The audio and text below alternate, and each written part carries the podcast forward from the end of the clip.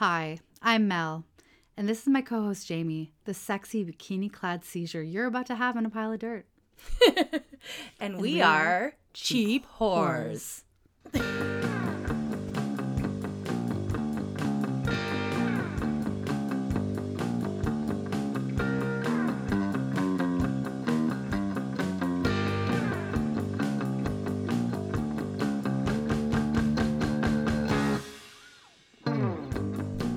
Mel, Hi, Jamie.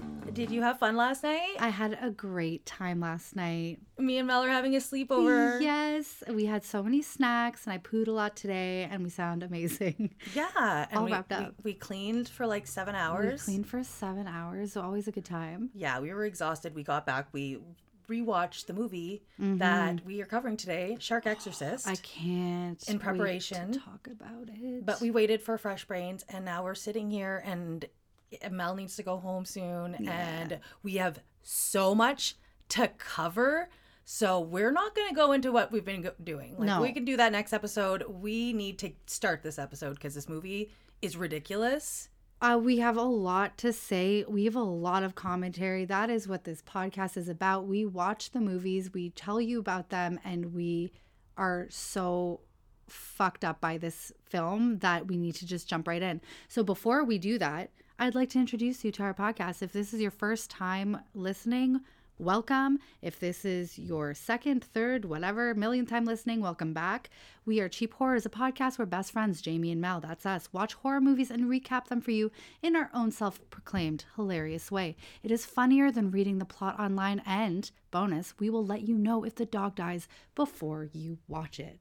Yeah, we don't we don't watch those movies. No, well, we do, but maybe with our eyes closed a little Yeah. bit. If I get a like surprise, like if it's one of those really obvious ones and it's like right at the beginning, you see the family dog and stuff like that. Like, Aftermath, and then I- 1994. yeah, like whenever I well, that was a fucking puppet. Yeah. it was a Jim Henson puppet. Yeah, exactly. Ground up. I can handle it. Also, too, like obviously, our favorite people at doesthedogdie.com Mm-hmm. help us out by having people like you and me who go on there and comment. So if I see it that it's like it is horrendous, Yeah. it's unnecessary, blah blah blah. Like I get mad and I might boycott the movie for a little bit unless like if somebody says like it's really good, you have to just skip it, then I'll do it. My favorite part of Does the Dog Die, Not a sponsor. Uh, you go there, and if somebody has graciously left a comment, like Jamie's saying, and they say skip between like 38 minutes, 40 seconds to 38 minutes, 45 seconds, um, that saves you a lot of heartbreak. Yeah. And we will peruse that website before we cover a movie, Yeah.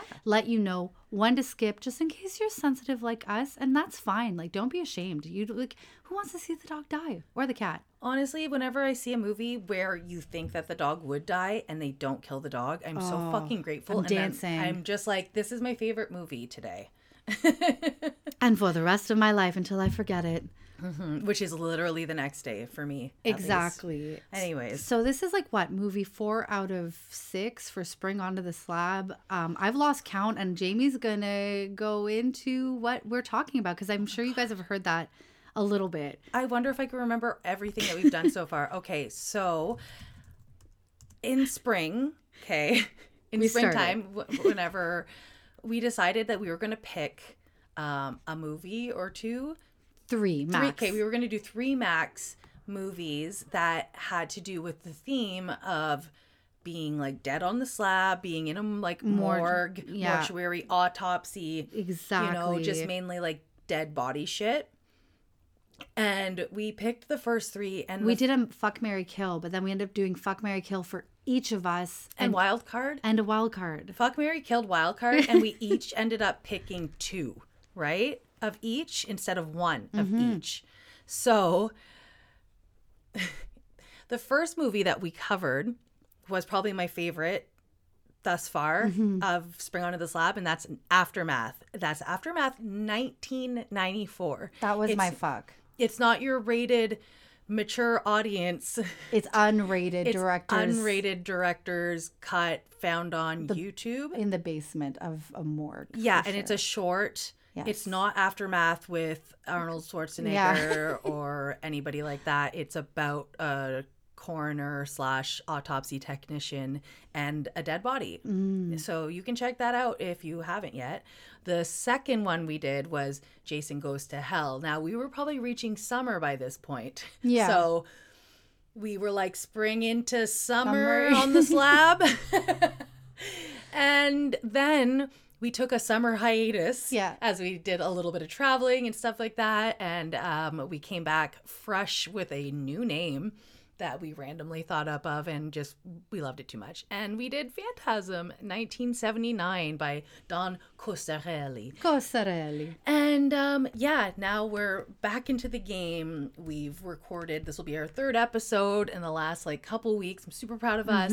But we just want spring to be over because winter is here. Winter is coming. And by the time we finish, it might be spring again. yeah. So we want to get some new movies that don't have to do with dead bodies. We love, we love it, but Yeah, so if you guys wanted to listen to, we did a vodcast where we chose these movies. We used a random thing called like pickerwheel.com um, to choose for us. And yeah, so we are over the halfway mark halfway mark now with Shark Exorcist. This was the wild card. Um, and our next two movies. how does this even have to do with slabs? It, it was a wild card. It didn't Oh, have to do with shit. That's right. It didn't have to do with dick or shit. Oh, because my wild card Yeah. is still the wild card that it's been every time. Like basically, this whole game was made because I want Mel to watch a movie. Don't and tell me, it's I'm never gonna tell her, even though we've probably deduced that she probably has watched it and it like has a different opinion than I think she would, and it's just gonna be like so like wah wah whenever I finally announce it all excitedly to her. I'm, you know what? We're gonna keep doing random games where we choose and maybe like have Jamie's wild card be an option that comes up because nothing wants you to have it. no. Nothing we've been doing wants you to have it. Um, but regardless, um, our next two movies coming up are a little bit tighter, they're- higher budget. So Yeah. we've got House on Haunted Hill and Autopsy of Jane Doe coming up next two episodes, and then after that, we get to start choosing the movies for ourselves again. Or maybe you guys. Or maybe You'll you choose them. guys. I hope so. yeah, we, we, we don't want the pressure we don't want the power. Take it from our hands. we clearly Can't handle with it. that power. We were over. we were drunk with power. or just drunk. Okay, so now that you guys are, um, I guess, like reawakened to what Spring Onto the Slab is, uh, we'll be wrapping it up in the next two or so episodes, and we can start anew. But for now, guys, we are still.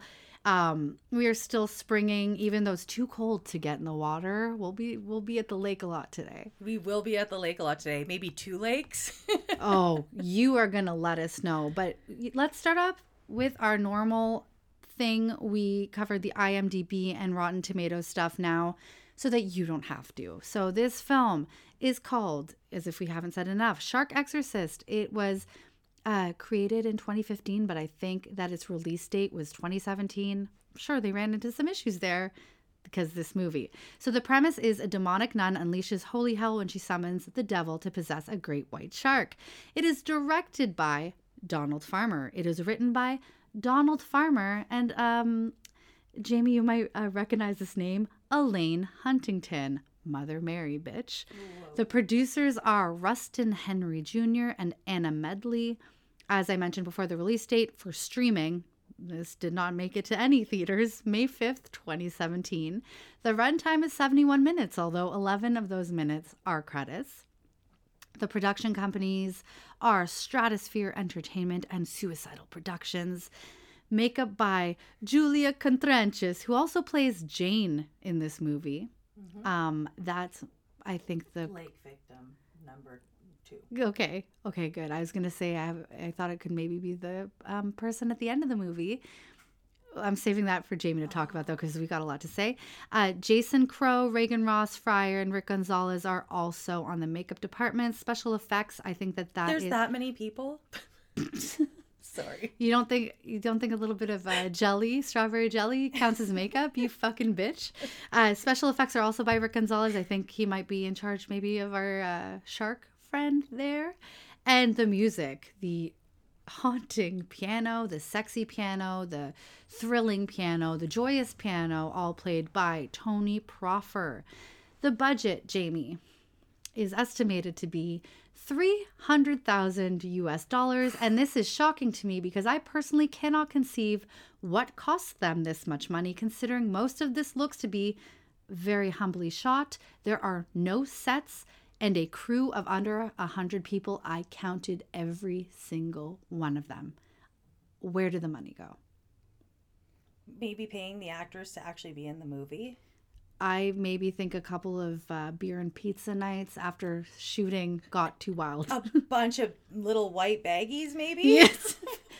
Hundred percent. With the amount of barbed wire tattoos I've seen in this film, yeah, yeah, yeah, yeah. Mm-hmm. So, uh, yeah, this is rated a whopping 1.3 out of 10 on IMDb, with no score on the tomato meter, which I don't believe I've ever seen before. Although the audience score is 20% out of 100. half of the cast isn't even in Listed. Half of their shit. I couldn't find anybody in this movie. They might all be dead for real.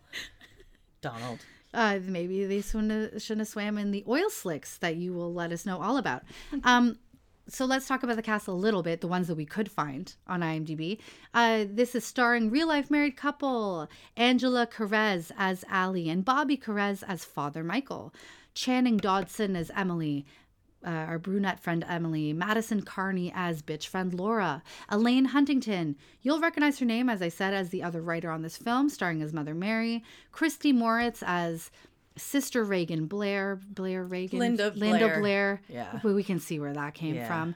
Um, Roni Jonah as uh, Ghost Whackers host extraordinaire Nancy Chase. Actress Gracie Rogers, who portrays the character Pool Girl, aka uh, the grown woman with the shark toys, was also a fucking production assistant on this film. So bad. God rest her soul. God rest her soul. So, as far as I can tell, this film has no theatrical rating as it did not make it to theaters. And the only triggers I can really give you here are if you thought you were embarking on a horror movie, let me correct you now. It is a fetish film of girls writhing around on the ground in bikinis. Does the dog die? No dogs. There's only a CGI shark when it comes to animals, and God bless also its soul. Uh, I would love it if you would just start talking about the movie now. I'm so 'cause Holy shit. We begin our film in one of our favorite places, a cemetery. Mm. By the looks of it, it is significantly old. My guess was later 1800s. So I did a little deep dive and found out that this cemetery is Greenwood Cemetery of Louisiana. Hmm. It was first created to accommodate for the 8,000 they lost due to yellow fever. Oh shit. Plague mm-hmm. Cemetery. Exactly. You know those things that we get sometimes? Yes. Yeah, anyways, it also houses a shit ton of dead Confederates, so rest in distress, dickheads. Rest and piss. Mm-hmm. The cemetery is also a hot spot for firemen. The cemetery boasts a large fireman statue, and according to what I read online, any fireman who wishes to be buried there is welcome. Another organization, I'm, I'm sure that means like American. Oh, I was gonna say like you're from like Lithuania and you're like, I really want to be buried. They're like, call me cemetery." bastards, get the fuck out of here. um, so yeah, another organization that took to making a home in the cemetery is the Benel- Benevolent and Protective Order of Elks. It's like Mason's Light. like Oh. I was like, I thought you meant actual elks, the animals. I'm no, like, but there wait, is a big statue of an elk, which is beautiful. elk cemetery. Mm, So the Benel- Benevolent and Protective Order of Elks was founded in 1868 as a fraternal order. Of course, it took them like 120 years to allow the first black member. Of course. And I mean, that chapter that did finally let Mm-hmm. the black member in was, I believe, in California. Okay. Which, like, makes a little bit more sense Yeah, because yeah, they tend to be a little bit more A progressive little there. bit chiller. Now, don't quote me. It seems like there is still some controversy. And from what I browsed online, it seems that many orders still don't let black people in, like on the down low. Another society, though, was created in 1897 by black men called the Improved Benevolent and Protective Order of the Elks. That's so good. That's like what on uh, Price is Right when somebody bets that one cent more and they Oh, win. yeah. That's fucking hilarious. The improved. well, oh, yeah. We, That's fucking funny. Yeah, so it was created by black men, and at one point, though, the OG Elks tried to fucking sue them and won. Oh Okay. shit. But they still didn't change the name. Good. And like nobody enforced it, I No. guess. LOL. Now, at some point, women were allowed to be part of the benevolent and protective order of the Elks. However, um, they're only allowed to have kind of like a little club called the Does. And in the IBPOEW, which is the improved one, they are called Daughter of Elks. Okay. Oh. Now, according to a New York Times article published in 2004, Miss Powell, a member of the Daughter of Elks, um, say they are basically equals, and the men cannot just go in there and like boss them around, and vice versa. But women cannot be exalted, meaning being like a ruler of a large a lodge. Oh, okay, so each lodge has an exalted leader. Yeah. Okay, it's so funny thinking of these grown men just like all being like, and they have so many funny ceremonies and shit, like where they just like have read all these like things, and they're like, "Hey, who wants a beer?" Yeah, Ah! I want so badly for them to just be wearing like hooded capes. I don't see it as being a secret Not the bad society. ones, guys. Oh yeah, no, not the pointed hoods. I want them to be like literally wearing like satanic robes. They do some of them though, That's what I want. That's how I picture it. And if they don't, but like it's literally it's not that cool because underneath the cloaks are like misogyny. oh yeah, that is true. Reveal the hood. Reveal What's the under hood. there? So women can start a temple, okay? But that temple has to belong to a lodge. Oh, Right. it has to Therefore, okay. it still feels pretty boys only. It's Mm-hmm. also home to a few notable actors and politicians. But again, pretty sure it is still low key segregated, and their website boasts a list of interesting, important people. There was like one chick named, Mm-hmm. so this makes me so much more excited to have all of the graves disturbed by this ridiculous movie. So, like, this cemetery only has one woman listed on their list of like oh important people, notable people who are buried here. One woman. This bitch. So, anyways, fuck this cemetery. So, yeah, I'm more excited to have all the graves disturbed by this ridiculous movie. Mm-hmm. Now, we hear a newscaster telling us that they are on the lookout for a Linda Blair. How fitting. We learn she is a nun and responsible for the death of 13 little boys and girls. We see a nun walking through Greenwood Cemetery, and I say nun in quotations because I know a spirit Halloween costume bitch. when I see I one. own that one. I Yeah. have, literally have that costume. Mm-hmm. Sister Blair continues a stoic march through the cemetery and approaches a body of water. And we get our first audio of the film. Everybody betrayed me. I fed up with this world. Oops, sorry. Wrong audio, wrong movie. Hold on one second.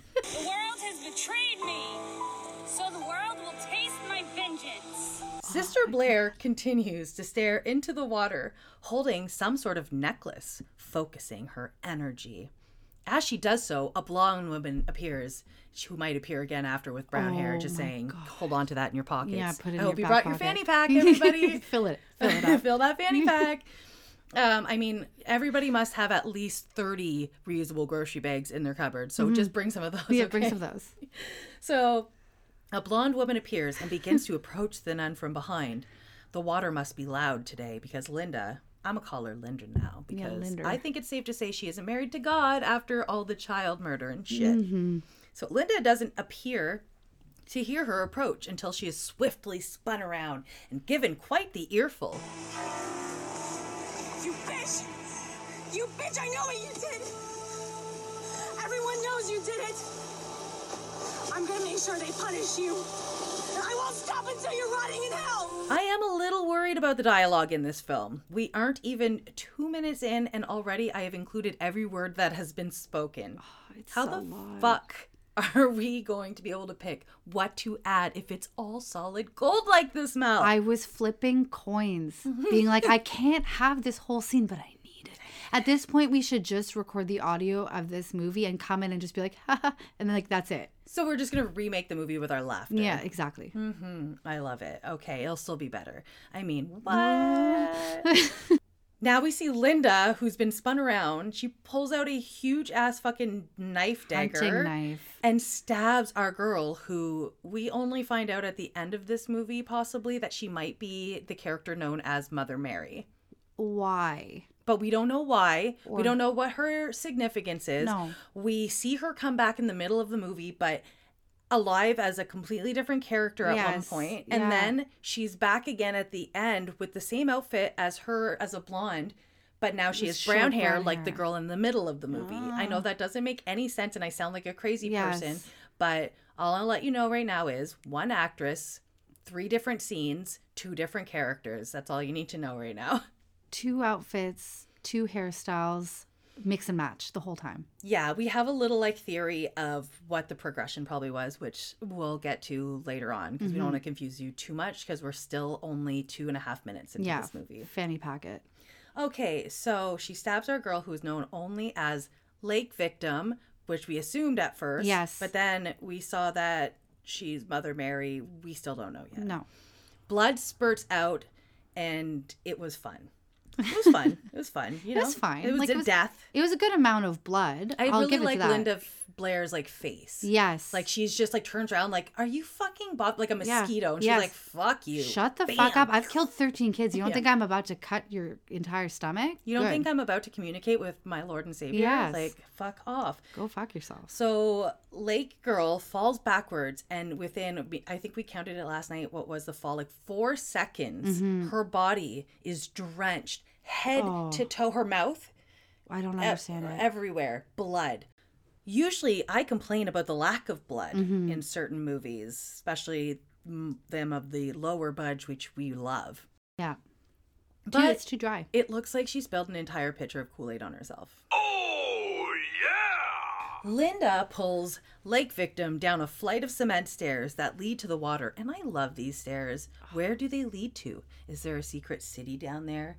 Considering it is New Orleans in Louisiana, possibly. But also, what a fun spot to do water bobbins. Yes, bobbins. I want to, like, I don't want to have to jump in. We love bobbins. And Mm. if you want to know what bobbins is, that's drinking in the water in a circular floatable tube thingy or several Mm-hmm. Pool noodles. pool noodles. Just strap together. And you just kind of bob and drink yeah, hours. and pee. Pee the whole time. We pee on each other. it's a whole fun game. Donald Farmer might be listening Oh. and I'm turned on. Stop. okay. Now, because I can't just play every single audio for you guys because of time restrictions and mm-hmm. possible lit- Co- litigation, copyright. yeah, here is my best impression of Linda's next line Lord Satan, accept my sacrifice! Send me an Avenger!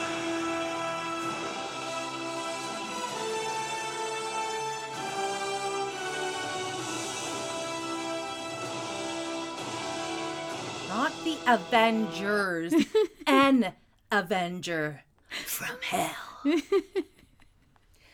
Linda kicks Lake Victim into the water. And I'd like to point out neither of these actors wanted to ruin their shoes because, or the producers were worried about them slipping. I don't know. Maybe like insurance reasons. It doesn't look like they can afford the best insurance pa- package. So, Not as we 300k. see, yeah, they, neither of them have shoes. Like, as they're walking towards the water and she's dragging her shoes, She's off. shoes off. Um, there's gonna be a lot of wardrobe inconsistencies in this A fucking lot. movie. Yeah. A lot. And a lot of characters that just appear and have no purpose and die, and we never hear about them again. No plot needed. No. Um, as we see Lake Victim float slowly away from the stairs, we get our first shot of our shark. And he's beautiful. The Avenger. It's not good. He is a great white, and his eyes glow an eerie shade of yellow. And he's CGI claymation nightmare. I don't know. It's like a mixture of the two. It's very Jaws 4. Now, I don't know if anybody has gotten that far in the Jaws uh, series, but he, uh, Is that one, the one that chases him to another country? So that one, they've got an underwater kind of lab, and it's all glass. Oh, yeah And at one point, the shark is going It's an towards them. aquarium.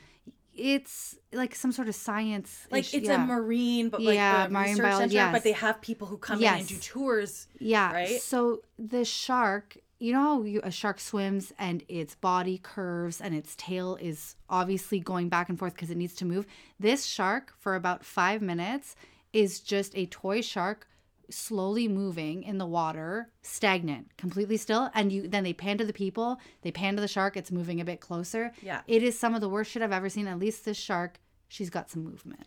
Yeah, like I actually thought there was too much movement, if Yeah. anything. Like I was like, sharks are much more like they're so fucking graceful and Mm-hmm, beautiful. Like we're just right off the bat, I'm just gonna take a second to say because if you're a horror movie fan like we are, you probably know that the writer of the book Jaws, as well as um the director Steven Spielberg were very regretful Mm-hmm. Yes. after making the book and the film because um, and it was based like loosely off of an actual shark that ate somebody and like back in like I don't know the early 1900s or Mm-hmm. Yeah. late 1800s and um the, the, he started with an M it was like this something something man-eating shark but after that happened the world went Shark crazy about sharks and Yeah. like the uh, the president Yes. literally hired people Declared war on sharks. to go kill as many sharks Yeah. as possible okay in around like that area and stuff like there was like some ridiculous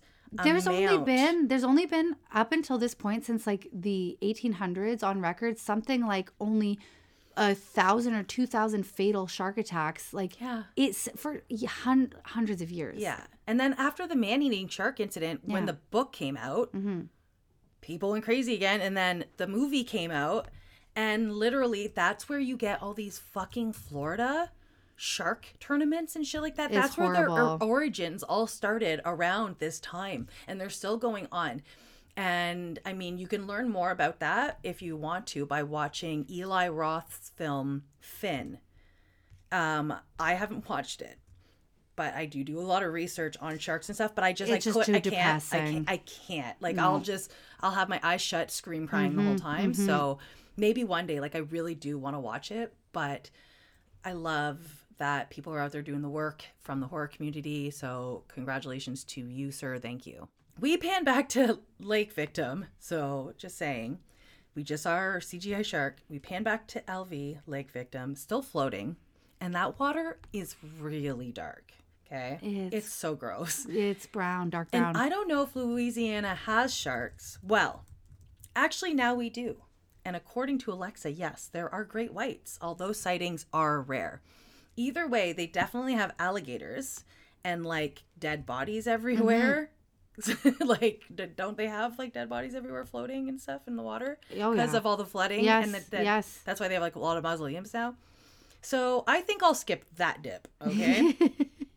As Lake Victim floats on, we get another sh- shot of our possessed shark, and it is swimming towards the camera. So I assumed that that's their way of showing us that it was headed for the Lake Victim and probably ate her. The end. Mm-hmm. the end. We now have another shot of the water, but now it looks like sunrise or sundown, and we get our title Shark Exorcist. And the font for shark is serving me street sharks mm. from the fucking early 2000s Yes. slash Street Fighter. Oh yes. Very similar to Street Fighter. It's like a grunge, distressed, blocky type of font. Yeah, it's got a little Tales of the Crypt, a little creep show Mm-hmm. Little vibe. Misfits. I know that there is an exact show or something, and it was fucking driving me nuts. And I spent Yeah. probably two hours. Oh, you did. on the first five minutes of this movie, so I had to move on. If you guys know what font it is, please email us at cheaphorrorspod at gmail.com and I will give you a fucking high five via the internet. Yes, okay? Thank you so much. lips. And you know what? I'll give you a fucking shout out. Yes. our- our oh many yeah. listeners. Hundred hundred percent. Mm-hmm. The Exorcist part at the bottom is as close to the Exorcist mm-hmm. font from the movie The Exorcist as they possibly could without getting sued. Like they're just as missing like little points at the end of certain things, or they added points It's onto it. It's still a thin serif font. They except it was red for this movie instead of purple. Yeah, exactly. They are now going through the actors of, of the film, and I can see already it has a little similarity to our last film, Phantasm, 1979, in that this seems to be a family affair. Mm-hmm. Oh, and someone named Channing Dodson's in it, and I just couldn't help myself. You shouldn't use my name. Dodson, Dodson, we've got Dodson here. As the credits continue to roll, we see a jellyfish swimming and then a shark.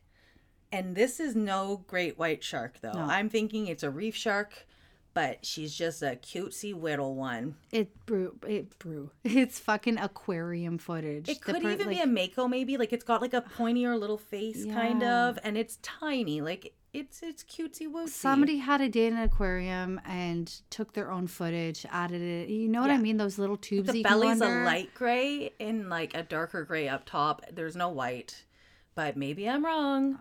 Who knows? You're But not no, wrong. I'm not wrong. You're not wrong.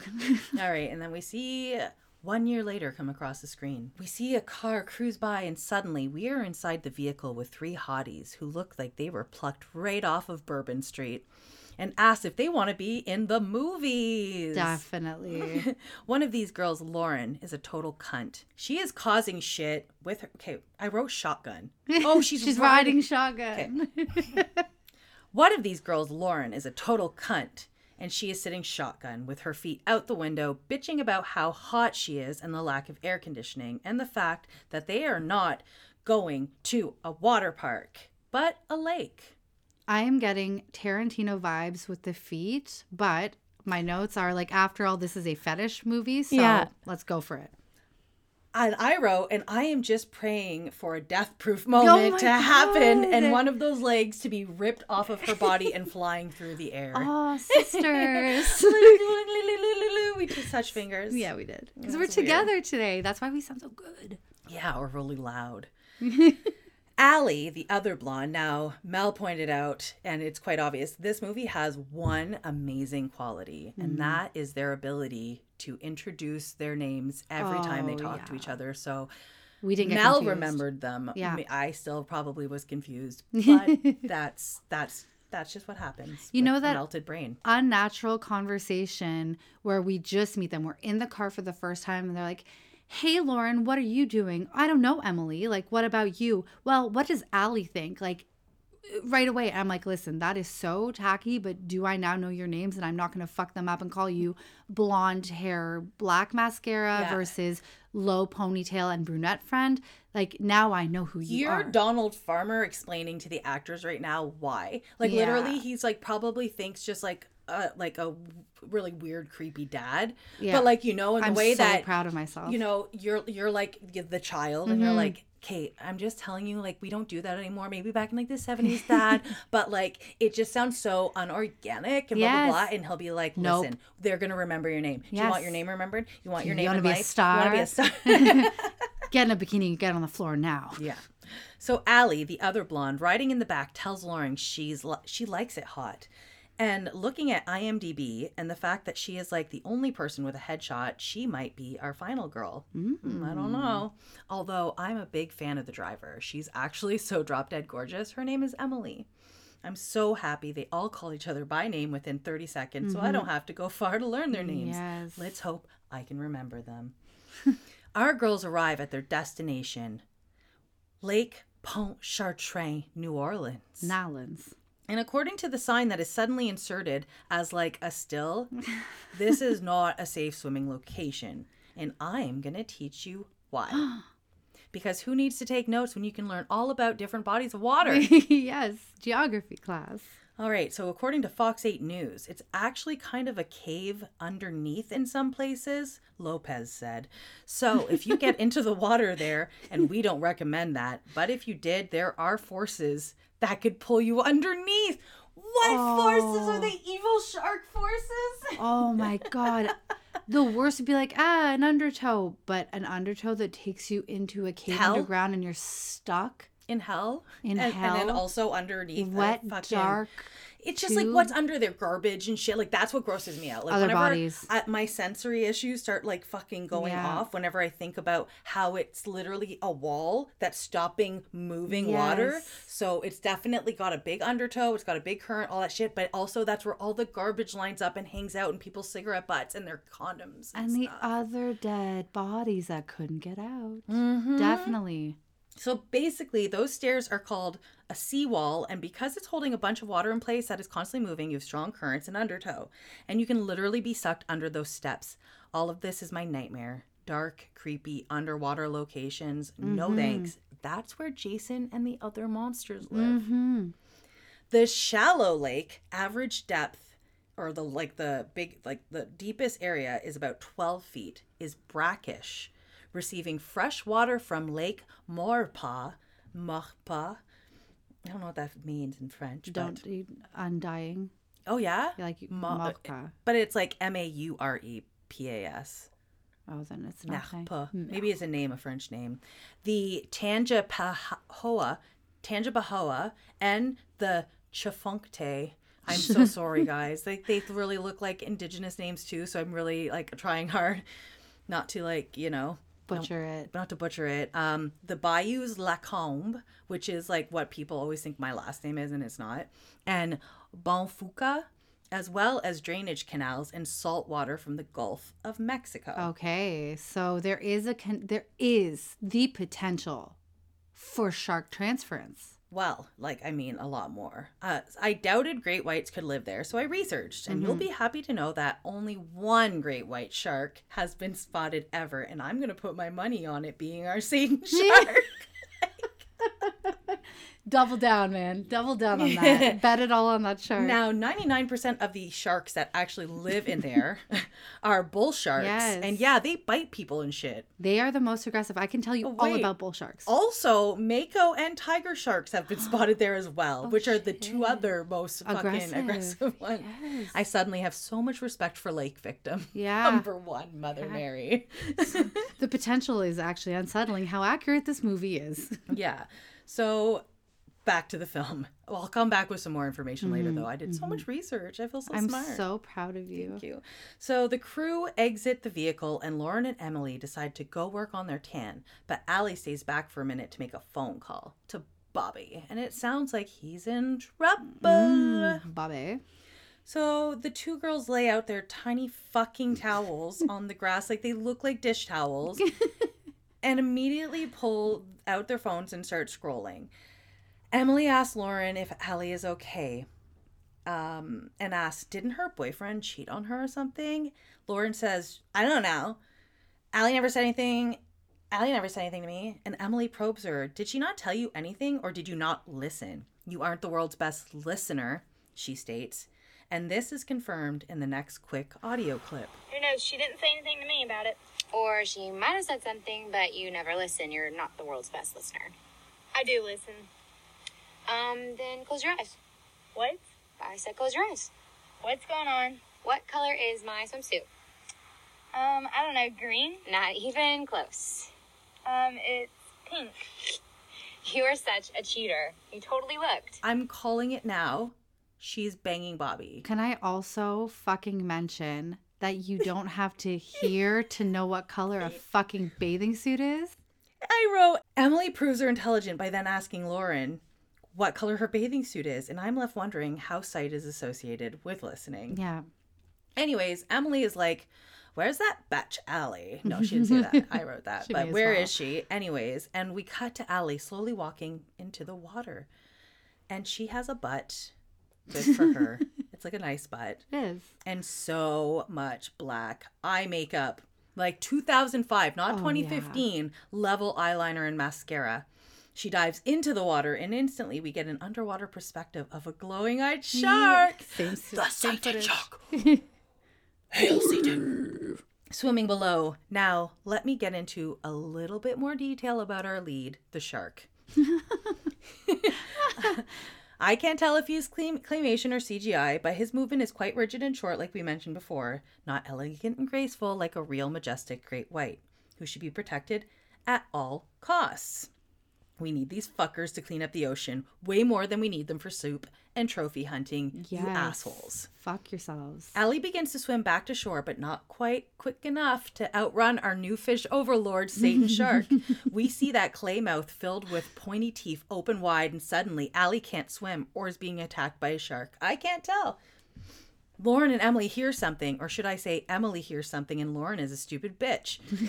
Emily runs down the steps and pulls in an unconscious, barely alive Allie. Are you okay? What happened? Stay with me. Stay with me. Oh my god. You're my best friend, Allie. You gotta stay with me. You gotta stay with me. What happened? Quick reminder Emily is Allie's best friend. Yes. I'm so happy I have you as my best friend. Allie is still completely submerged in the water, and Emily has her legs in. Allie has blood dribbling down her cheek and what appears to be a hickey from her shark on her leg. Dude, The- it, it looks like okay, if you rolled a Play Doh, red mm-hmm. Play Doh, into a worm shape and then made a circle on her leg and pressed it in, there it is. That's your mm-hmm. shark bite. Oh, 100%. The wound is basically non existent. Like the red mark on your leg, like you said, is the size of like, I don't know, one tooth, one great white shark tooth. Like, It's the size of like a, I don't even know. It- know. know what it looks like? Dog mouth. I'll tell you exactly what it looks like. It looks like somebody took a balloon Mm-hmm. and filled it with Kool Aid or a mixture of Kool Aid and red jello Mm-hmm. And then shot it, and then the balloon stuck yes. on the leg. Yeah, yeah, yeah. In like a little bit of like a little circle. little circle, and then the Kool Aid around it and on her mouth. yes, yes. Always the mouth bleeding in this movie. The mouth is always bleeding, but it's not bleeding. It looks like they just spit up Yeah. colored water. Mm. Yet she appears to be barely clinging on to life. Emily yells to Lori, Lori. Lori, to get some help, and I'm left wondering if that's like her cute character nickname or if Emily completely forgot, Forgot, her yeah. scene partner's name. Yes. Who's the dumb one now?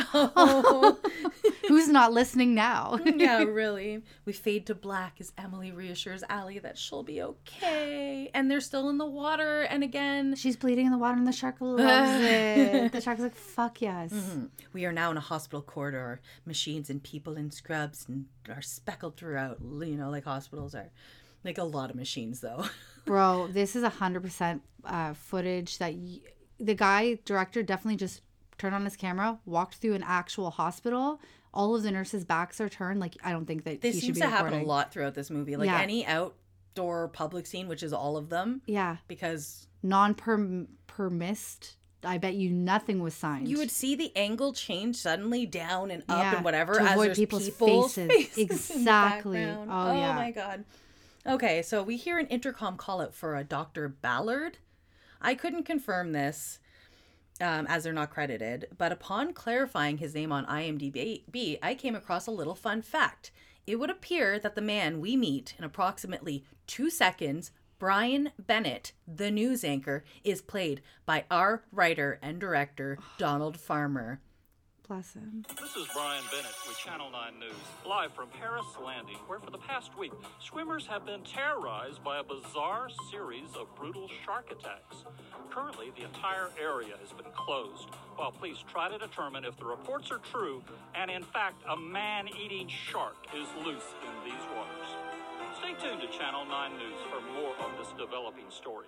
So if you want to see who's making the creepy breathing noises behind the camera, That's him. that is him. News anchor, Channel 9. yeah, like literally, Mel, thank you so much for pointing that out. Oh. Because, like, I don't know. I feel like maybe I noticed it, but I thought like they were just doing it to increase the like How severe the shark how attack things are. scary Yeah, things yeah. are, you know, like kind of like in Jason and movies like that. They've got like the kind of breathing because you're POV them, but like it's like the You're shark can't be there. You're not supposed to be hearing that. It No. was just him.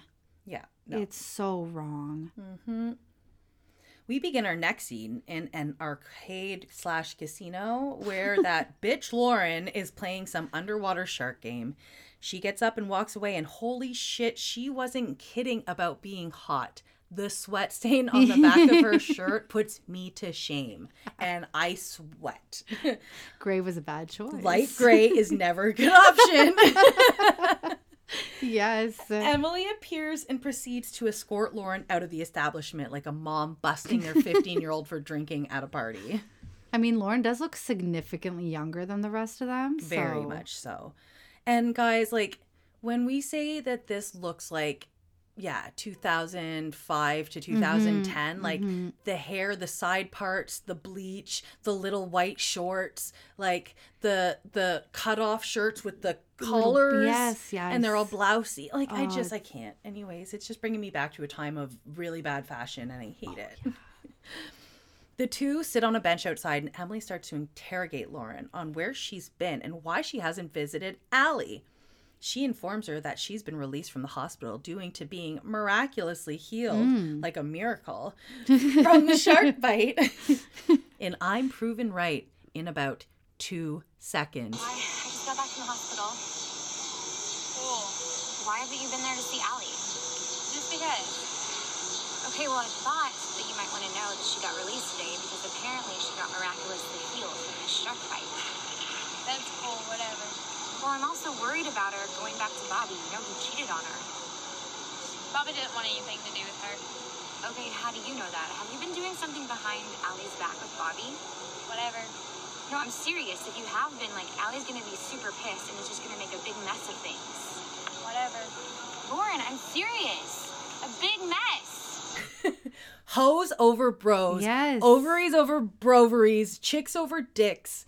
You asshole pick me girl. I hate Lauren. I love Bobby. I love Bobby. I mean, she doesn't really tell us, but we fucking Yes, know. we know. We know, and I knew it. I You knew knew it. it. You did call As it. soon as they Mhm. were talking about it, I just yeah, I knew it. Anyways. Oh well, I haven't met Bobby yet, Bobby yet, but already I can tell they are a match made in heaven. I hope they give each other all of the incurable STDs. Yes, get that gonorrhea. I actually I think gonorrhea is curable. Chlamydia turns into gonorrhea and then it makes you go crazy and you die. But you might be able to fix it nowadays. But isn't that how people no, die? chlamydia is its own thing. You take three pink pills, it goes away. But it The- can turn if it's untreated. It can turn into gonorrhea. No, it no, go no, it just makes you That sounds like something I learned back in the day in Yeah, Cornwall from and then- like somebody yeah, in high school. and then you've held or on to like that some dumb nurse at the information like forever. health Yeah. unit building for she's teenagers. just she's just a, a volunteer. Like she's not even a nurse. yeah. Oh my god. You're thinking about that one that I can't remember that goes up your spine and makes you crazy. Uh, syphilis. Syphilis. Syphilis Okay, is so incurable. Is it gonorrhea turns into syphilis? No, they're both all different. One disease can turn into another. I swear. We will Google it after and we'll come back. I mean, HPV can turn into cancer. and also warts. Yes. Yeah. Yeah. genital warts. Yes. Yeah. Anyways, welcome to our show about STDs. okay. We're just both such like Virgos. Yeah, we're like, we need to get down to the No, bottom I need of to know. and right I'm now. right. and Mel's gonna probably Google it as I keep talking. All right. Lauren gets up and walks away, as does Emily, and we are in a new scene with paranormal investigator Nancy Chase of Ghost Whackers, who I like to think of as ghost masturbators, which sounds like a sex service for the spirit world. Mm. Nancy says her little intro, getting a thumbs up by her chubby camera dude with two, yes, two eyebrow rings that are probably trying to escape his face. she then gives us a reference as to why she is here with us. Today, I'm at Paris Landing, What? Um, that's in Tennessee. the scene of a strange series of attacks that turned beautiful bodies into blood-soaked, mangled corpses. Reports claim a giant shark is feeding on the swimmers. Is that really true?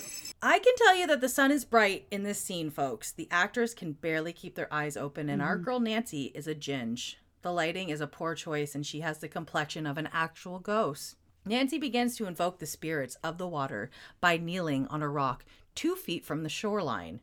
Cue Shark pulling her in, please. And yelling up at the sky while casually touching her chest. Again, I'm at a crossroad of whether or not all audio is valuable. Nancy asks how these women have died, you know, here at Paris Landing. But what women? Who's died? And why are the other girls in Louisiana? Anyways. And if there is something evil below, or something even more sinister than she can even imagine, what is more sinister than evil, Mel? There's the, That just, line. It doesn't even make any sense. is there something evil below, or something even more sinister than even she can imagine? so, like, what would it be? What what evil does she imagine? The- what love? what is in her head? So maybe she's thinking because she's ghost whackers, like, could it be evil spirits, a shark, or Satan, or both? like, what? How would she know? So so vague. Before we are even given an answer, Nancy slowly rolls onto the grass and begins convulsing. This is what happens when you feed gingers after midnight, get them wet, or keep them in the sun for long periods of time. So, guys, I'm just saying, I fucking love gingers and I dye my hair red all the time. Mel can confirm It's this. true. I It's like true. I have ginger envy, if anything, okay? As someone who used to have seizures in her youth, me, myself, Jamie, I can tell you this is exactly how I sound.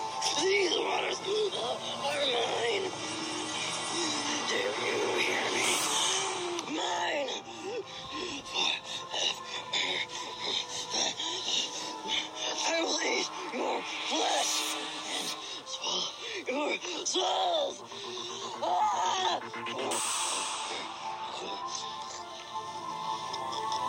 And I'm going to pass this on to Mel now that I have uh, divulged what I sound like whenever I have a seizure. Bye. So, one thing I notice before I move on to my stuff is that some weird breaking the fourth wall shit happens. While doing her cold open for the show, Nancy turns away from her cameraman and begins speaking to the camera that is not meant to be there, like our camera, the camera that we, the viewer, are watching. So she fully breaks the fourth wall. And her viewers, because her cameraman is now behind her, would be seeing the back of her head as she addresses as it addresses addresses nothing behind her. So the choice is one of the most insane ones of uh to me of this whole movie. Oh, wow. Oh love wow. that. Oh wow. Sorry. Jamie's texting. I'm I'm texting because somebody's about to arrive here, and um, we, you know, want to be prepared. You're like, oh wow. I could have I could I could have just said Okay, and I took I'm a big shit on the floor. I'm gonna get you to read it.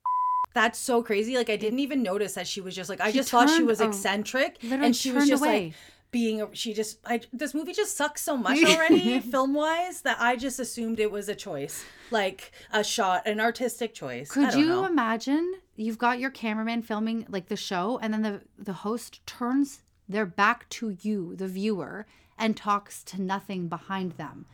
Well, But you see it on like uh like you know whenever we watch like Drag Race Yeah. or things like that where they're directing them to do whatever like a, a let's just say like a scene Mhm. between partners and yeah somebody just turns even to the side they're like no no no no, No, you, have, to be always be facing facing the us camera.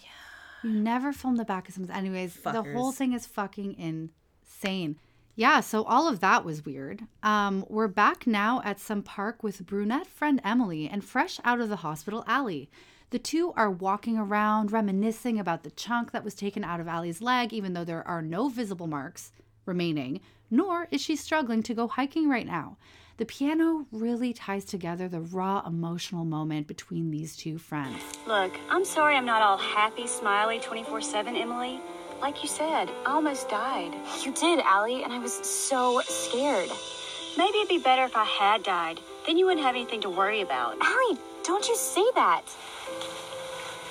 I mean, that's the thing about almost dying, Emily. It is a real buzzkill. Wow, that was excellent.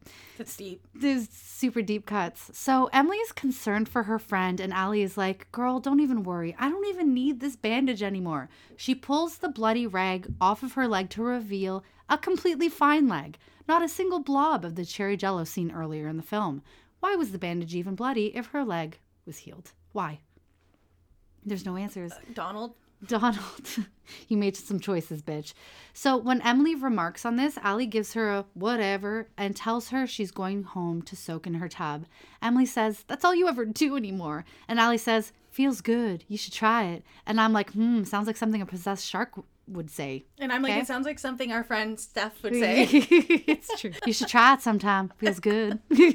so we pan to Allie, I guess on a different day, in a different outfit, walking randomly through the woods. She sticks her thumb out, then keeps walking because there's nothing on the road. She twirls in her sexy black mini skirt and sheer crop top and sticks out her thumb again. That's not a clear crop top. It's a lace crop top, you know, like we Oh, used yes. to wear in Oh, yeah, sorry. In 2005. So yeah, she sticks that thumb out again for again, no car. No cars coming in the woods today, bitch. So we pan over that thumb very slowly as romantic piano music plays in the background. Suddenly, a gray minivan pulls out of someone's driveway and stops for her.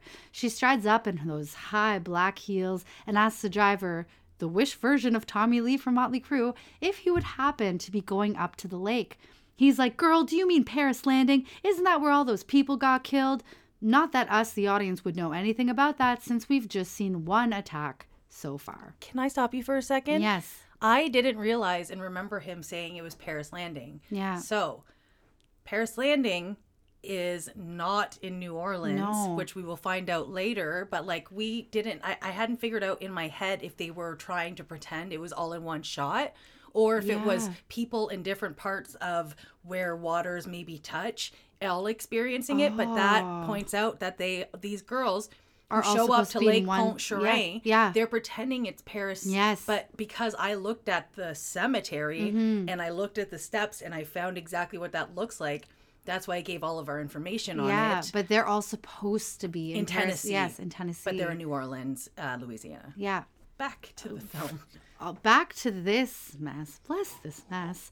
Um, so she tells the driver, Wish Tommy Lee, that she is going with him or without him, and he offers her a ride. So she's like, "Really? Oh my god!" Like, clip, clip, clip, clip, clip, clip into the car. Um, and while driving through some back lot, he gets fresh with her in her sexy outfit, sliding his hand up her skirt.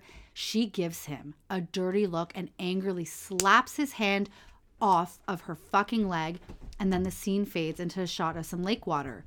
We pan up the water, and the two of them, Allie and Wish Tommy Lee, are hooking up now randomly. What is happening? She just slapped his hand away, and now they're splashing each other's chests.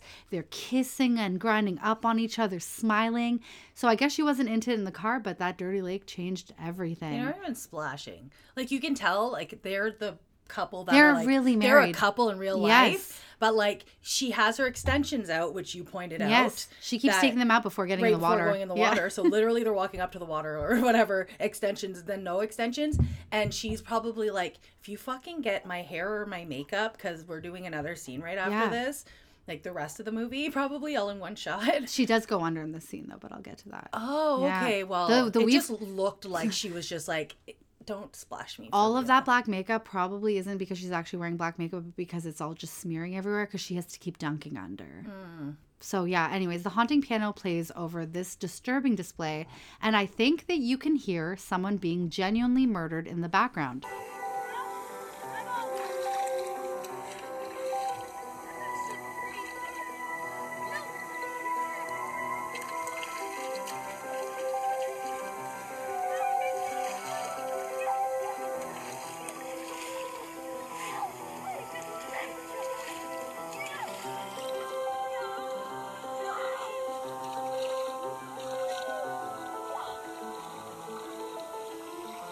What are we doing here, guys? After several uncomfortable moments, Allie dips below the water surface. We are shown the exact same CGI shark with the glowing eyes. And based on the size and amount of water surrounding this shark, you'd say it's at least 20, 30 feet deep in the water. But we cut back to the man that I'm calling Tommy, who is standing in water barely up to his waist, getting bumped by presumably this same shark. Great white shark. This same great white shark in water that's barely up to somebody's fucking waist. Mm-hmm. Mm, accuracy. So he is suddenly pulled under, but pops up for a moment, swimming to the same dilapidated stairs that enter the lake that we've seen three whole times now. The shark has a single favorite spot to hunt, and for some reason, no one is reporting this or avoiding the area. Um, also, after he's air quote eaten, you can literally see him swim off screen in the top left. Oh, yeah, also, I guess Allie is the shark. okay, we still haven't figured out No. if it's when she gets wet she turns into the shark, or if she when she gets wet the shark appears He- to her yes. to be like, "Hey, I'm here." Yeah. just reminding you that you belong to Satan now. Yeah. we haven't figured that out, and that will also continue on throughout the movie with other characters. We'll never figure it out, and we will never be told. Maybe in Shark Exorcist 2 that is apparently maybe being made. I'm not ready. And also, just want to point out to everybody, as per each of our episodes, you might hear the grinding of bones in the background, as we don't. We are dis- serial killers. We don't want to disrupt the dogs. I like it. It is ambient noise. So yeah, um, after uh, Wish Tommy Lee is eaten, we get some cutscenes of a stork, another no swimming sign, and bam, we're at a convent. And is anyone else smelling burnt toast or just me? We join a man of the cloth as he peers over some paper at his desk, and it's literally the guy we just saw die. What is happening? After that ludicrous display in the lake, Father should be taking that white collar thing right off and burning it. The priest opens a letter, and this wonderful voiceover happens. My dear Father Michael, it is with a heavy heart that I must inform you of the death of your brother. The circumstances of his death are still a mystery, but an investigation is underway. In the meantime, let me assure you that our love and our prayers are with you always. In Christian faith, Monsignor Suwalski. I am surprised that we got any clarification at all here, and I kind of wish they just omitted the letter and left us scratching our heads like, didn't we just see this guy die and he's a priest? Like, what is that? Yeah, Um, but I do appreciate that we have to now accept that the same actor with a barbed wire tattoo is a, a man of God now. The letter goes on to detail that the circumstance of the brother's death are a mystery, but don't worry, an investigation is underway. Much Christian love, Monsignor Swarovski. Uh, wouldn't the police be coming to interview him? Like, why is he getting a letter from the Vatican being like, your brother has been Yeah, murdered? the police called the Vatican to call him and Yes. tell them the bad news, but or just the Vatican because we do know that they're all just like evil fucking overlords of like Of probably real satanic hell. sharks. Exactly, they probably got a message from the shark direct. Yeah. be like, we ate Tommy. Wait, you call him Tommy too? Yes. yes. so, anyways, let's go back to Allie. Uh, Oh, Allie's wait, house. Before you move Oh, forward, yes, yes, yes. Um, last night when we were watching it again, I wanted to point out to Mel um, that if you look on Monsignor, not Monsignor, but the priest's desk, there's like all sorts of texts around, and there's like you know bookshelves, and then you see like some stacked books, and they're all acting books. Yeah, how to act. How to act like a priest when your twin brother, who is actually you, was killed um, while For splashing Dummies, up. version one. Yes, version 6.8. So, yeah, let us go to Allie and I guess Emily's house. They live together. Mm-hmm. Um, so, brunette friend Emily is banging on the bedroom door asking if Allie is in there. And there is a sexy 8 by 10 shot of Allie posing on a dresser in the corner of the shot, like in front of Emily, just in case we forgot who she is as a character. Um, P.S. The bedroom is empty. Also, uh, if this is supposed to be the room of anyone over the age of 13, I have some questions. Well, enough of Dryland. Let's go back to the dock with esteemed host of Ghost Whackers, Miss Nancy Chase. She's again being filmed from the back of her head by her videographer while she addresses our movie camera. She recaps about how last episode of Ghost Whackers, terrible name, she tried to make a psychic connection with the shark victims but wound up tapping into something much darker, much more evil. She believes a demonic entity is trapped in the water and is possessing a shark.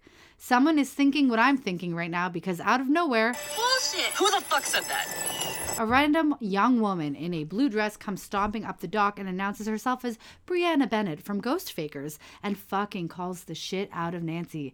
This chick is ready to be on camera, hair and makeup done. She is taking over Ghost Whackers, telling them that these are just shark attacks, no ghouls or goblins involved, and Nancy is just doing this for ratings. This exchange was hard to even understand because all you can really hear is the wind. I'm a serious paranormal investigator. I created a psychic link right here in this lake. Maybe this something It sounds like absolute shit. I am sorry.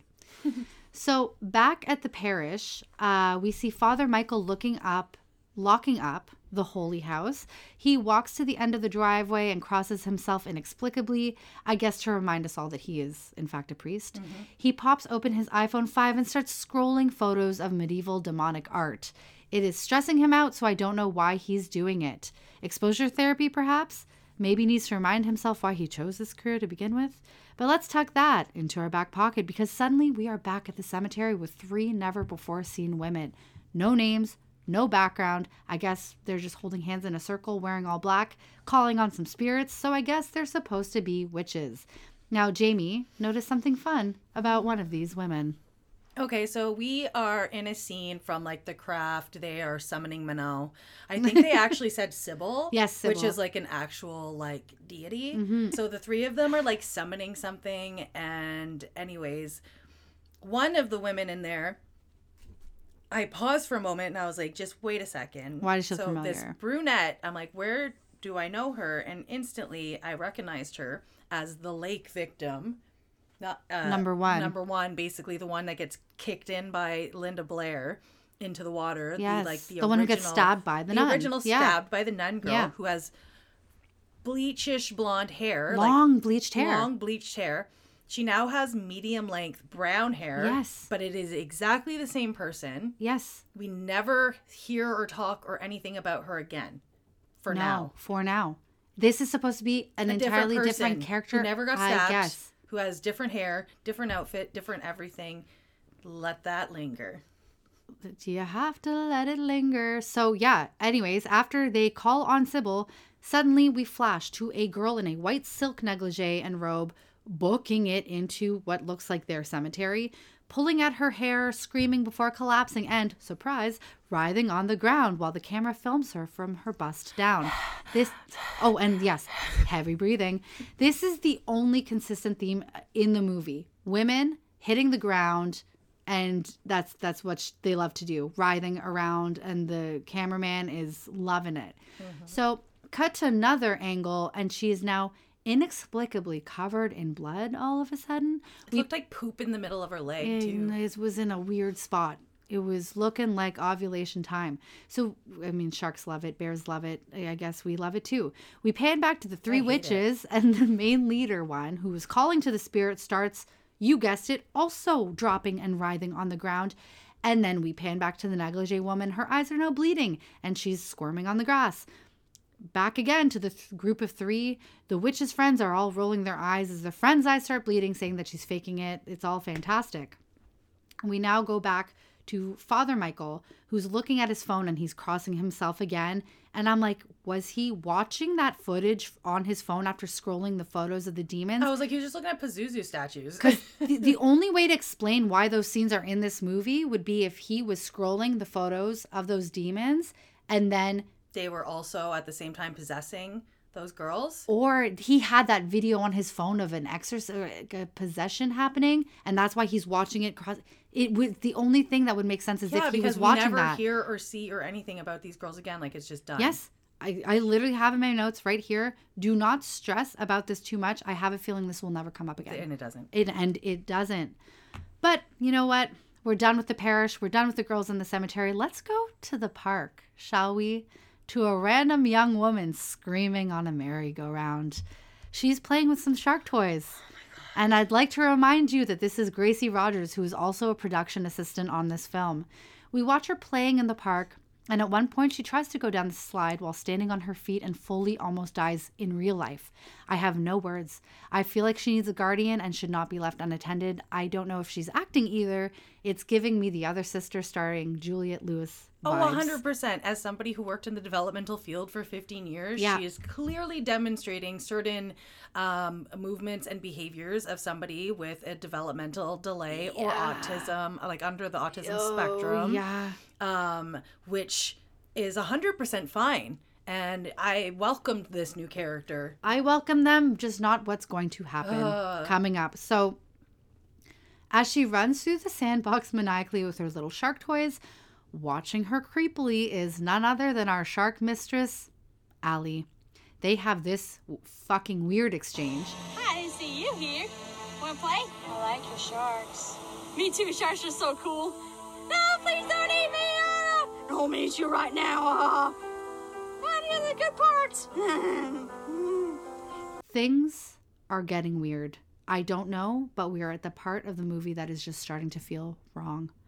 Um, Allie asks the girl what she likes about sharks and starts stroking one of her toys sexually.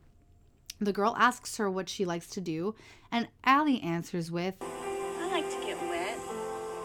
So, yeah, it's all of a sudden night, and the park shark girl is covering Allie's eyes from behind her and leading her to an above ground pool in God knows whose backyard because there's no way that this young woman owns any property. Her Is- parents are probably in bed or something. I was going to say, is this her parents' house? Someone needs to be watching her. She's bringing a strange woman home to the pool.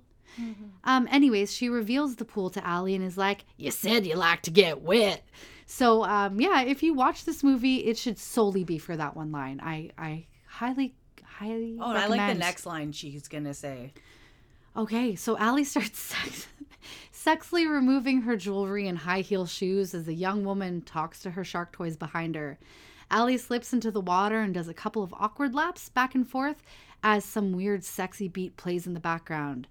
The shark girl then says something along the lines of, I can take a hint. Well, because she's looking Yes. and staring at her seductively while swimming, and Yeah. it's like all of a sudden, this like little like like well like this adult Young woman who has girl. the tendencies Yeah. of a like young girl is suddenly like I can take a hint Oh. and like strips down as well with a I know. Borat style bathing suit. I suit. know, I know, I know. Okay. I'm fucking dead. Okay, so the yeah, the shark girl then proceeds to clumsily struggle out of her clothing, revealing her Borat bathing suit, and she jumps into the pool to join Allie. Um, after she jumps in, the girl starts squirting herself in the face with water with one of her little shark toys, and Allie starts sexily circling her. The girl asks what she's doing, and Allie says, listening to your heartbeat. It's going so fast before slipping under the water. Suddenly, we're in Allie's bed as she wakes up from what I am so thankful was a literal wet dream. I am so happy to be done with that scene, and I can stop talking about this now.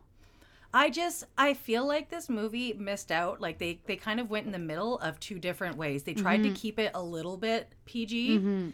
But if they would have went off the wall with it, You're already like, there, yeah. When she slips under the water, maybe you see the girl go like, "Oh, oh, Yeah. you know, and then starts violently Yeah. moving around. She's like, Yes. "Ah," Yes. you know, and like, if you're and gonna then she eats her. if you're gonna insinuate Mm-hmm. the weird um like Sexual- dominant older woman seducing a younger Stepdaughter. uh, stepdaughter innocent moment at the park or whatever the fuck like i mean i already feel like going to jail just yeah describing it that Just wait way. until the end of the movie, then we'll go to jail. yeah then we'll go to prison. Um if you're gonna insinuate it do it. When she slips under that water make it make it. Make it what you wanted to make it. What's his name Donald. Donald, Just ask the girls to take off their shirts too. Like, I mean, you may as well just go full out snuff shark. Yeah. Anyways, it's your turn, please. Thank Oh. you so much. Tag in, tag in, tag it in. All I'm right. done after that scene. I don't, don't want it. I don't want to take it, please. I'm so happy I didn't have that scene. Ugh. We are back at the lake, some lake, with my least favorite character, our girl Nancy from Ghost Masturbators. I just really hate her. There's just something about her that just drives me nuts. Yes, yeah, it just rubs you the wrong way. Yeah, sorry, Nancy. Or In real life. Adrian, somebody. I don't know. I don't remember. oh my God. Anyways, she is seizing once again on the ground, and she seems to be having a blast while doing so. She fucking can, loves it. You can you can just hear it in her voice.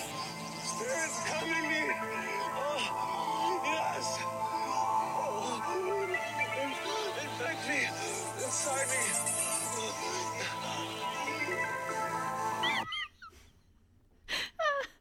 Her camera dude takes off at the best part and misses the money shot, aka the POV shot of her getting penetrated by the fish ghosts.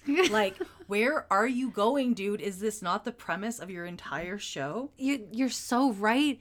This is a show to prove that ghosts are real and de- demonic shit is happening. The second she starts rolling her eyes back and is squirming all up on that ground by the lake, he's like, fuck this shit. Me and my two eyebrow rings are getting the fuck out of here. Like, she's literally getting banged by a ghost. Come inside me. Yeah.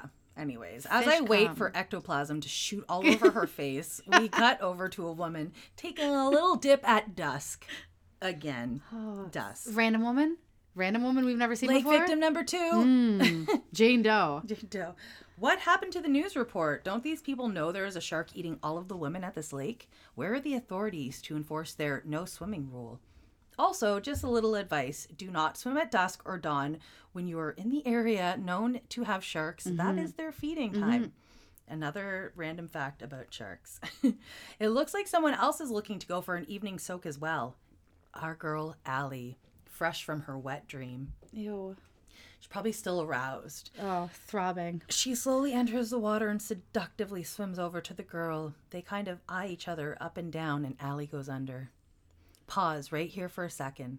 I'm going to throw some ideas out there.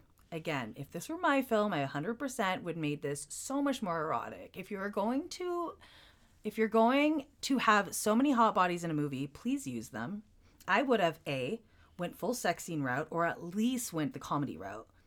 Like when Allie goes under, have the girls start thrashing around in pleasure, like Allie is doing some fun things to them underwater. And then when they are about to climax, boom, screaming, blood, end scene. Yes. Right? All We the can way. redo this movie. We would do it better. Mm-hmm. But Maybe no- we'll have an option for Shark Exorcist 3. Tag us and Donald. Tag us in, Donald. Oh, God. But no, the girl is pulled under and she is then seen floating away with a little touch of blood sprinkled Mhm. onto her body.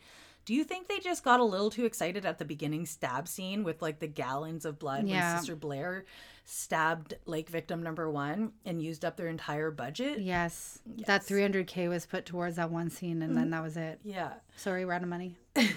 As we leave our floating girl, my question is answered. We get a quick shot of a sign knocked over into the blood red water that says, "No swimming, shark sighting." I guess that's that's how they stop people, and and it's knocked over. So No one saw it. looks like their huge effort to keep people out of the water is really working out for you, New Orleans, Tennessee, wherever we are.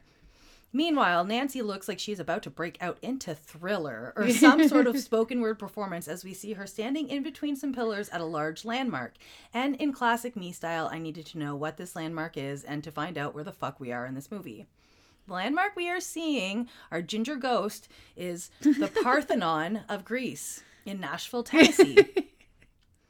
They are Athens, Georgia? like, Nashville, Tennessee. They are seven hours from their original location of New Orleans. shut up. And I just Googled filming locations and I am right on the money. Maybe the bodies of water are connected. Again, I Googled. And the Mississippi River does empty into the Gulf of Mexico. Lake Pontchartrain is an estuary connected to the Gulf of Mexico via the Rigolets Strait. I also learned that the lake is an estuary. What is estuary? Yeah, and, and so that's Lake Pontchartrain. Okay. An estuary is a partially enclosed coastal body of brackish water with one or more rivers or streams flowing into it, and with a free connection to the open sea. Oh, sea. I was gonna say, does it connect to the ocean? Because that's the only way. At least, do you- I'm so happy you looked into this because at first I really thought that they were at some little man-made swimming hole off the side of a highway. The fact that these waters genuinely connect to the ocean, They- I don't think they planned it. You definitely not. No. Nothing was planned. But the fact that it is plausible that a bull shark could get in there, or Yeah. so you've One said the great white one great white shark, ever. uh, one hammerhead, or whatever the like our the main Tiger three, the tiger Mako. shark, whoever made it. I'm just happy that it's possible because if not, we could all go fuck ourselves Mm-hmm. and be done with it. Exactly. We can all go fuck ourselves, or this movie can go fuck itself. I'm gonna fuck a shark I'm officially. gonna fuck a shark in a movie. Anyways, okay. I have a little bit more about the water system there. So, again, estuaries. So, estuaries form a transition zone between river environments and maritime environments and are an example of an ecotone. Estuaries are subject both to marine influences such as tides, waves, and the influx of saline water. oh, she's yeah. salty. hmm And to fluvial influences such as flows of freshwater and sediment. The mixing of the seawater and the freshwater provides high levels of nutri- nutrients both in the water column and in sediment, making estuaries among the most productive natural habitats in the world. So basically, also, too, like I was saying, like how it's dangerous because there's such a mixture of the two, it just Mhm. creates like this really lush underground like ecosystem so that's another reason why it's fucking dangerous as hell to be there because not only do we have these like toes, undertones, and waves and shit like that, you have shit underwater that you can get tangled up in. It's gonna wrap you all up and suck you down. Like, didn't that girl from Glee die that way? Like, she was entangled in some stuff. She was trying to save her son. was he also entangled in the snares? yeah, and then she jumped in to try and save him, and like, yeah, she either got pulled like into a current or an under, wait, undertow or whatever. yeah, yeah. That's brutal. That's so crazy you're talking about that because I was literally just watching um, celebrity murders or deaths or whatever, or death by celebrity. Yeah. and they Fame were talking about the Glee guy, but it are. Oh, and they were talking about the Sons of Anarchy guy. That guy's crazy. I feel like everybody on Glee is cursed. Haven't they had like four deaths on that show? I've never Oh, watched it, so. I don't really know like who anybody is. But I do It's see the, the, news. of of theater arts. Yeah, it is. it's gonna get you one way or another, baby. Yeah. Anyways, thank you, Wikipedia, who gave us all this information. And everybody, please go donate to them. All of your favorite podcasts are using it, and they once again need our help. And Jamie donates pops up- five times a day. I give like three dollars every time they ask, so Yeah. it's not like a lot, but also I'm poor, so Jamie's in debt because she only do- uh, donates to Wikipedia every single day. She doesn't eat I'm like- anymore. instead of a shopaholic, I'm just texting you. I'm like, Mel, I donated to Wikipedia again. I can't stop. I don't know what to do. All right.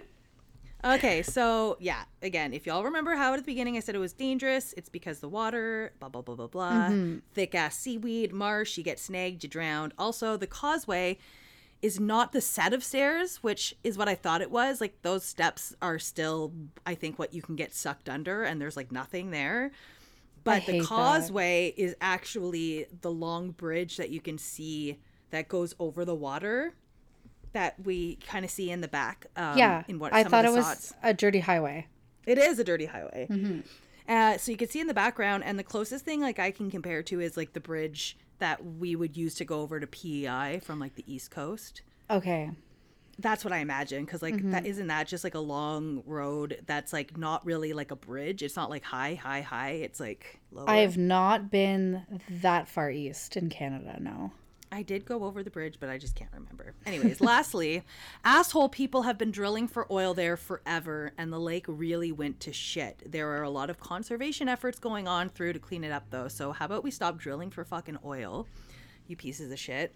Is All right. 2024 officially like can we not do it any there's got to be if I can put a solar panel and have my Christmas lights, lights charging, you know what I mean? Like we don't need it anymore. We're done. Can we just start thinking a few generations ahead, like instead of what's filling your pockets right now? I should be you're able to piss in a car and it should run on my own piss. That's, you know, That just makes me think of uh, Science. Robin Biggs. Remember that show? yes. And remember, they converted a car to run off of like uh, fryer grease from a Yeah. restaurant. They, And did it on around. YTV too.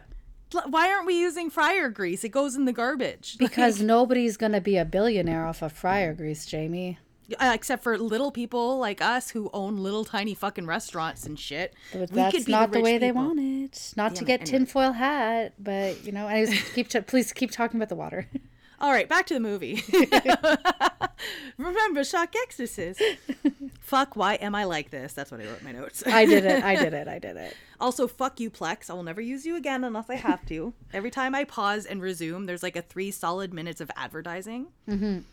It is on Tubi though for all of you rushing to catch this masterpiece. but my Tubi has been freezing up when I rewind lately, so I went the flex or plex route this time. And just as Mel insists on finishing every one of our fucking spring onto the slab Yeah, movies, I cannot start something without finishing it or completely destroying it and starting again. All right, so we are back in Greece in the pillars with Nancy, and we see the ghost debunker chick on her cell phone. Hey, it's me, Brianna. Yeah, I'm at the park. Followed that bitch Nancy from Ghostwalkers here. I know she's up to something, and I'm gonna expose that bitch for the fraud she is. Ghost Faker approaches Nancy, who is serving undead realness. She's walking stupid. She turns, stupid girl, Ghost Faker. She falls over. Nancy then falls over her and starts puking water all over her face. So stupid. I mean, P.S. I'm pretty sure we never see these two ever again. Never. This is the final scene that they're in. I thought that they were going to be main characters because it seemed like that's the route we were going, but I guess not. There really was ab- absolutely no purpose of Nancy, the ghost person, ever, ever being in the movie. How Ever. about Brianna, Ghost Fakers? Like, how about her for no Well, reason? she was there because of Nancy. Yeah, I know. Just uh, eliminate the two of it. Eliminate everything. but either way, I'm disappointed that fucking Ghost Faker could not handle getting actually puked on with like chunks of shit. Like it's Mhm. literally just water. Mm-hmm. Unless this is some like societal commentary on like skinniness in the movie industry, I have no idea. Or it's that, you know, sharks are in the water. So, of course, she's just going to be puking saline Oh, solution on she's the shark now. So that's where she goes. She's that's where they all go. Every Yeah, time a new yeah. person shows up and Shark. disappears, a new shark is born. all right, end scene. We are not along the pier. Or wait, we are now along the pier. We are not along the pier. Okay, we are now along the pier, and the camera appears to be following a burly Italian-looking motherfucker jogging. He looks like he just ate a bowl of copassa Oh with a few God. glasses of red. Gabagool. Actually, if he had a drink in one hand, I would have confused him for Julian from Trailer Park Boys. Fully. Like, Fully. legitimately, like, just twins. Twins in. Twins of the trailer Park. Twins of the Trailer Park. we get several shots of Julian on the sidewalk, down some steps, jogging on the docks, past some really unhinged looking old man who giggles as he passes. And as we watch the longest scene in this film, oh, Mel and I yell enthusiastically at the screen. Still, Still running." jogging." Suddenly, something, something, something stops him in his path, and I am shocked that he is not out of breath. He approaches the water and Holy shit!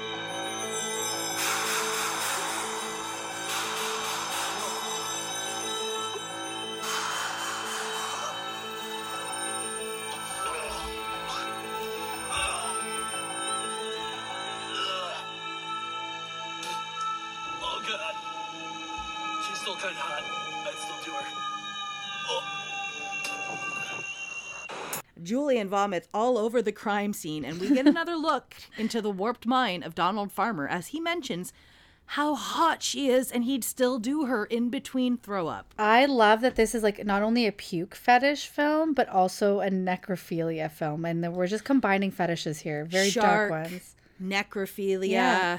I can guarantee you he probably has like an amputee fetish, Definitely. which is minimal. what brings the shark such like like pleasure. The idea Oh, that it could the unlimb somebody. Mm, yes, yes. hmm Anyways, that's the last time we ever see Julian or the lake lady. I'm just going to keep saying that to help y'all out because we are going to meet several other peop people briefly throughout the And you'll never see them again. film starting right now. Welcome. We are in the parking lot of Sal's Pizza. Two 20 something year olds run towards a parked car with another 20 something in the driver's seat, who Mel lovingly coined Emma Roberts from Wish. Mm-hmm. And I hate both of them. Yes. Apparently, the two young ladies, Holly and Michelle, are pledges to Gamma Beta Zeta, and the driver is not happy. Her name is Sheila, and she's a bitch. A stone cold bitch. You're a bitch. My mom's name is Sheila too, and that's not the only thing these two have in common. Uh, But um, before they're inducted, accepted, I don't know, one of those, they still have. they Whatever still you do. One last test. There's still one more initiation test. Another? If you think you can handle it. But I understand if you just want to give up. No way. Never. Wait, what's the last test? Are you both wearing your swimsuits like I told you to? Yes. See? Great. Buckle up, girls. It's gonna be a bumpy ride. and off they go. They arrive in a parking lot, and the pledges are immediately directed to remove their clothes by that bitch, Sheila. And if you listen closely, you will hear what many assumed was intentionally added for added creep factor. Get out, both of you, and leave your clothes here.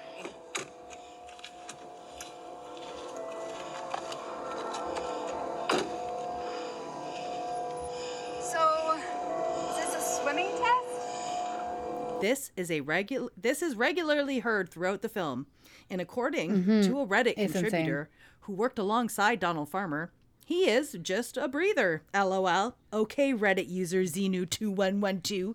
The pledges are informed as they strip, and the heavy breathing continues that they have to go for a swim, but not just anywhere, but in Paris Landing, where there has been a recent number of shark attacks.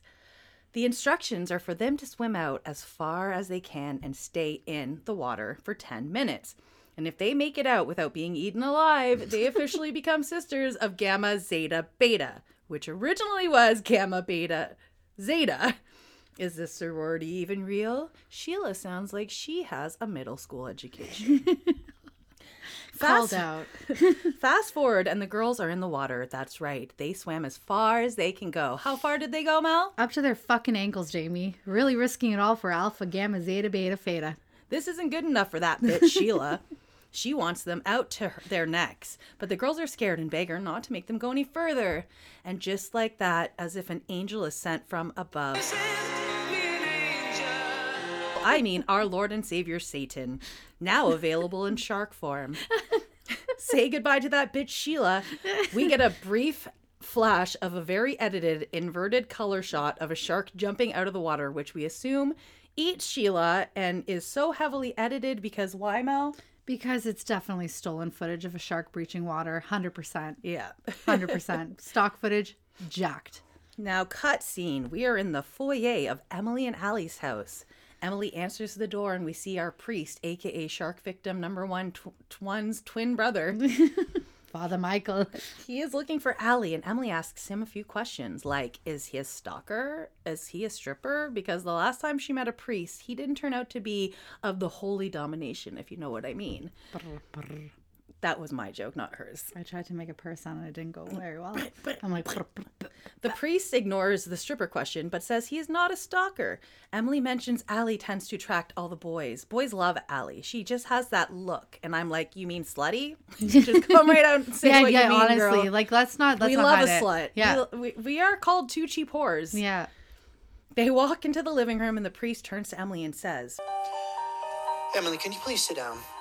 At what point did she introduce herself? The answer, never. How does he know her name? I thought you said you weren't a stalker. Oh, I, I thought you said you weren't a stripper either.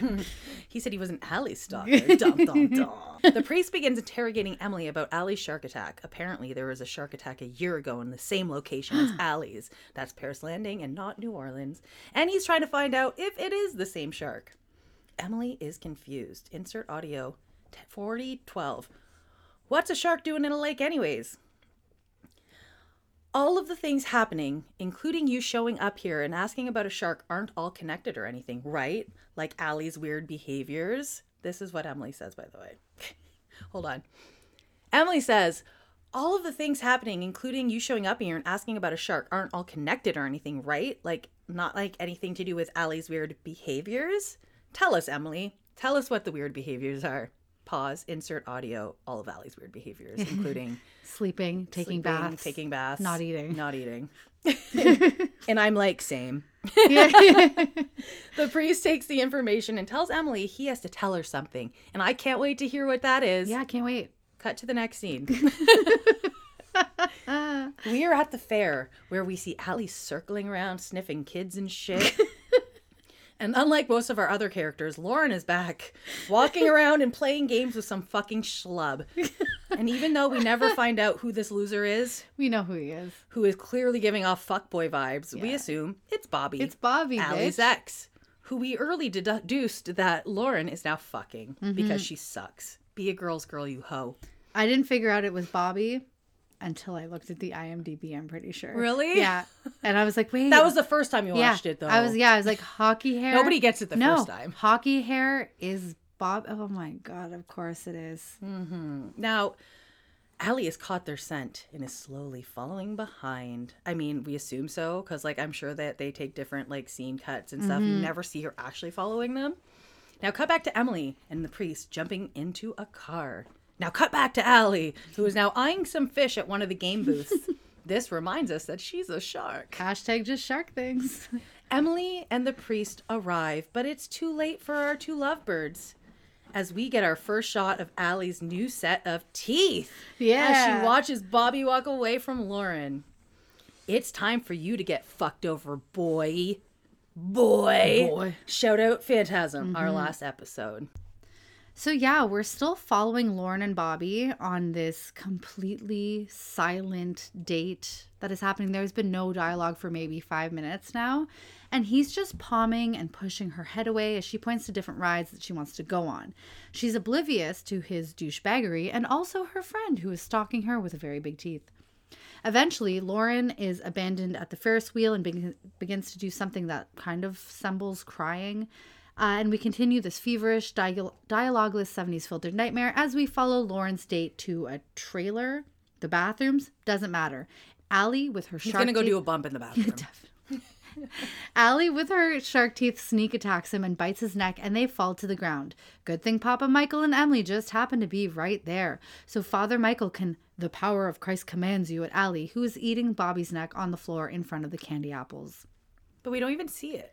We we see jack shit. We see her bite his neck. They hit the floor. And then we see the, The priest standing priest- over it. Like it's like they did those on different times. Like the two scenes were directed at different times because why wouldn't you just show her on the ground, like looking up, like Yes, ah, as, teeth? as the priest pulls his crucifix out or whatever, and he's Her like, "The power of. Christ commands you." Anyways, um, we fade to black and we come back in over a spread of Dollar Tree candles and tiki torches. We're in a random field and Allie is tied to a tree. No. Well, not really tied. She has her wrists her wrists hanging in some very loose loops. It must be chilly because Allie and Emily are wearing matching black hoodies because fuck wardrobe continuity. I love how the priest and Emily are not only they not only shark napped Allie from the fair, but either left or hid Bobby's mangled body and no one noticed the murder or abduction. Oh yeah, so yeah, I think we're about to do a shark exorcism now.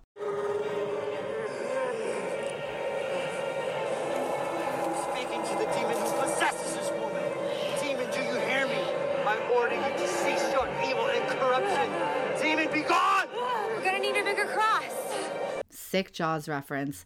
Anyways, Father Michael says he's going to perform the exorcism. Emily asks if he knows how, and he says, not exactly. The demon lets the priest know that there's one way to stop it and to come closer. And then Pea Soup sprays him because why not have a Regan reference in here too? After all, director slash writer Donald Farmer claims this is a cross between Jaws and The Exorcist. Anyway, Father Michael is pissed and he starts fucking choking out Allie while Emily tells him to stop and that he's gonna hurt her. Remember, that's her friend Allie in there. That's my best friend Allie. That's my best friend Allie. Allie gets loose. That's my best friend Allie. Hey, best friend Allie. Allie gets loose and they're kind of standing in a circle awkwardly for this fucking exchange. You were talking, it's not Allie. Remember that. You're right.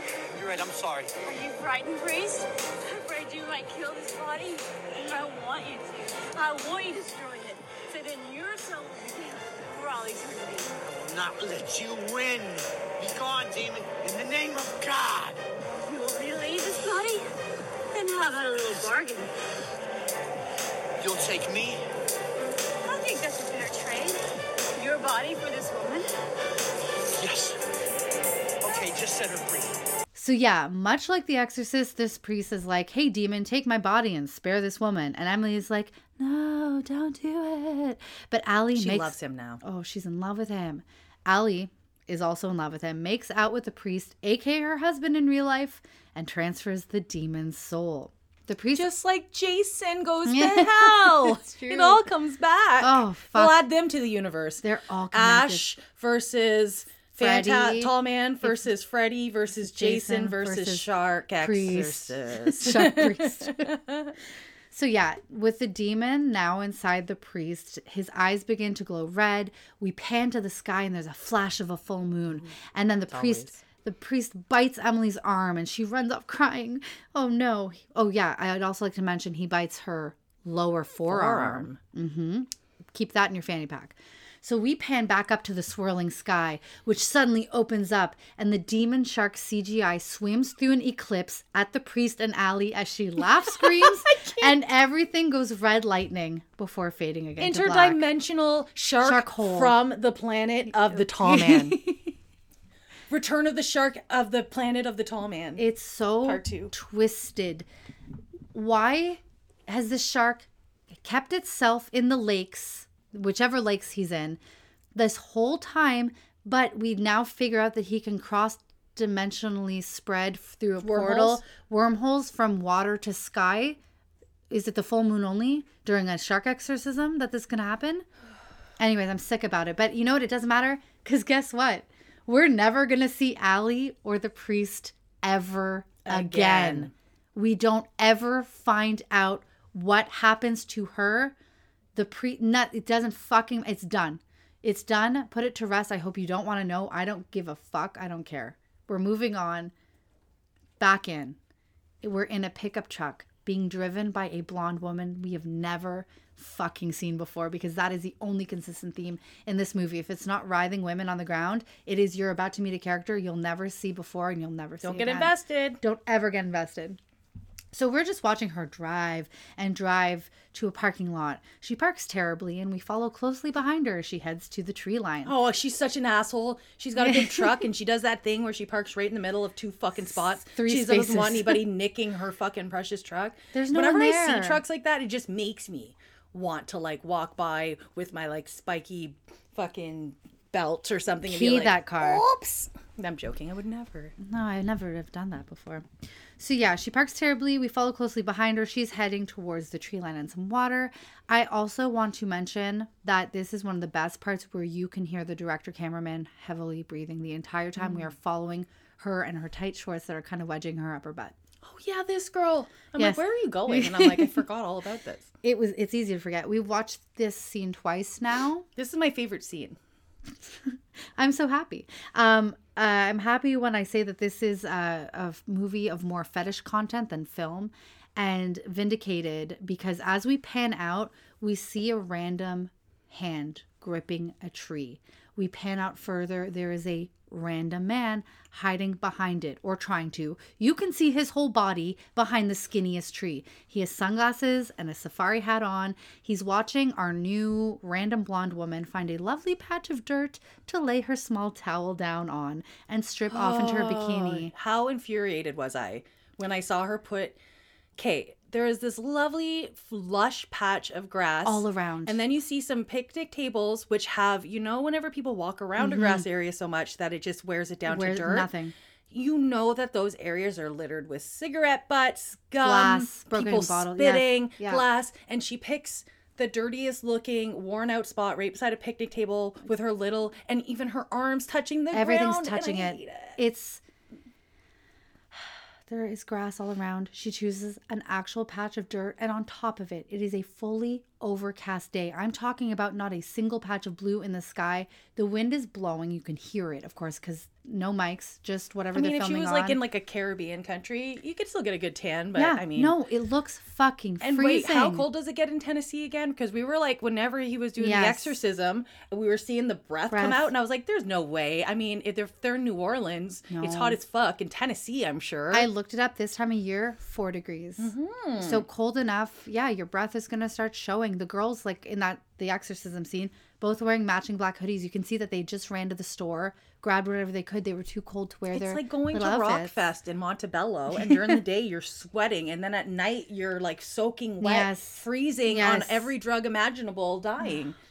Anyways, keep that cold memory in your head because Yeah. yeah, the wind is blowing. It looks cold, and she's laying there in her little bikini. She's all got a perfect body. She's like buff. she's she, listen she looks great but she's laying it all on the line health included all for shark exorcist. So we pan over her body a lot and you can continue seeing actually hearing the cameraman just loving it. We jump back to the stalker's perspective who starts walking towards her as she's texting obliviously on her phone before putting it away and laying back down on her little towel.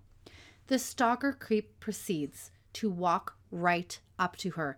He starts photographing her on his phone from one foot away. I'm talking about he's his feet are one foot, his foot one foot away from her. She doesn't even notice. He's hovering right on top of her. He's air gliding his hand over her body. I feel so violated for her. Like he's literally he's Reiki, like R wording her. Yes. The Like- other R word. yeah, like literally, it looks like he's like performing some Reiki Yes. energy healing on her in the most sexually fashion. disgusting, and that voyeurism, basically, right? Would that Mhm. be in the category of voyeurism because Oh, he's yeah. doing something and watching and stuff and like being out in the open, you Oh, know? yeah, and that's like ne- that's like the level before serial killer. So Man, he had the balls to walk up to her, glide his hand over her, take photos of her as, as she's lying down with her eyes closed.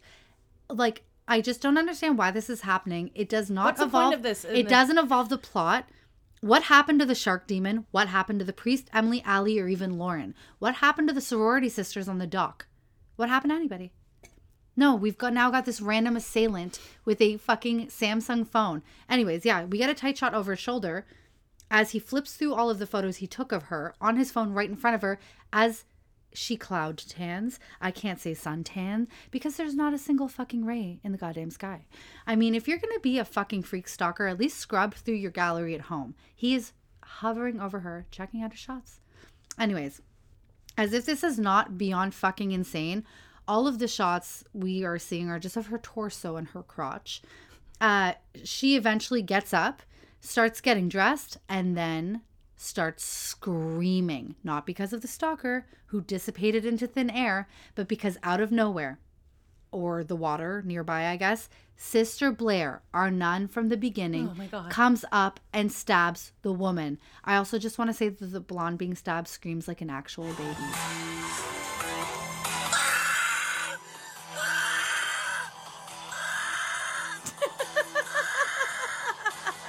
Actually, on Reddit, somebody pointed out that she sounds like a bird stuck in like I don't know, like like dying inside of like a Oh. tunnel. I don't know what they said, but it was something like that. It sounds just like Bunny just doing little barks right now. She's doing little baby bird screams. So, anyways, our nun, who we, we have not seen since the beginning of this movie, is now covered in this random woman's blood.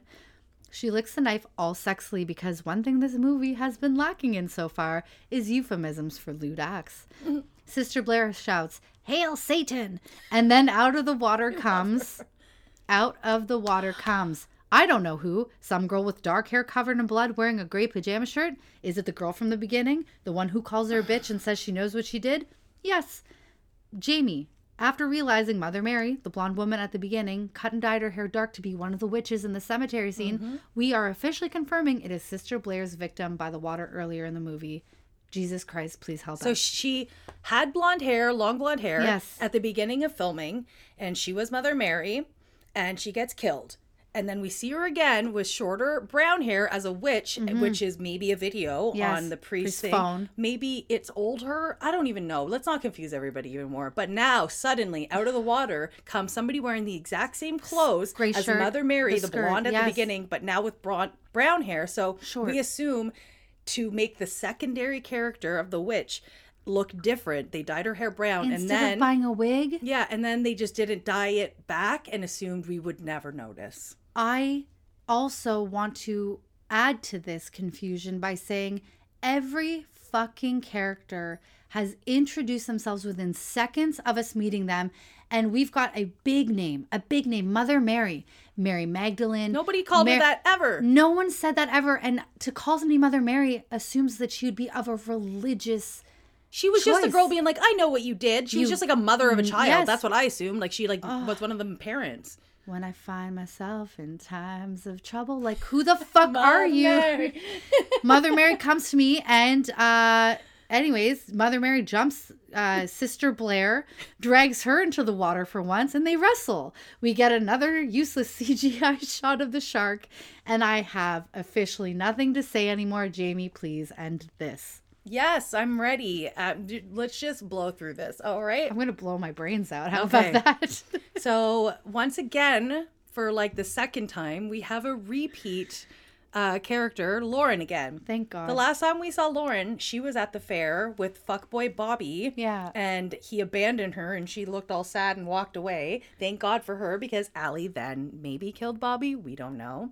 Was it Bobby? we never Who saw knows? nobody again. Anyways, Lauren is hanging out on the dock and she sees Emily approaching. And Lauren, for once, looks like she's in a good mood and like she's happy to see Emily and like, how are you? How's like Allie? Like all that shit. And Emily just like looks way out of it. She looks fucked up. She's all like Stumbling. stumbling, you know, kind of like the other possessed people. And um, we notice one little inconsistency, Yeah. and that is her bite from the Reverend Priest gentleman, which was on her lower forearm, is Yeah. now on her Shoulder. shoulder. Yeah. Okay. Okay, Maybe fine. maybe it's like a disease. I don't know. It travels. Either way, It follows. Lauren's like, "What's wrong with you? Are you okay? Like, what's happening?" Like, and Emily looks over at Lauren and apologizes and says, "Lauren, I'm sorry. God, God, forgive God." me. God, forgive me. Everything will be all right. Good night, Johnny.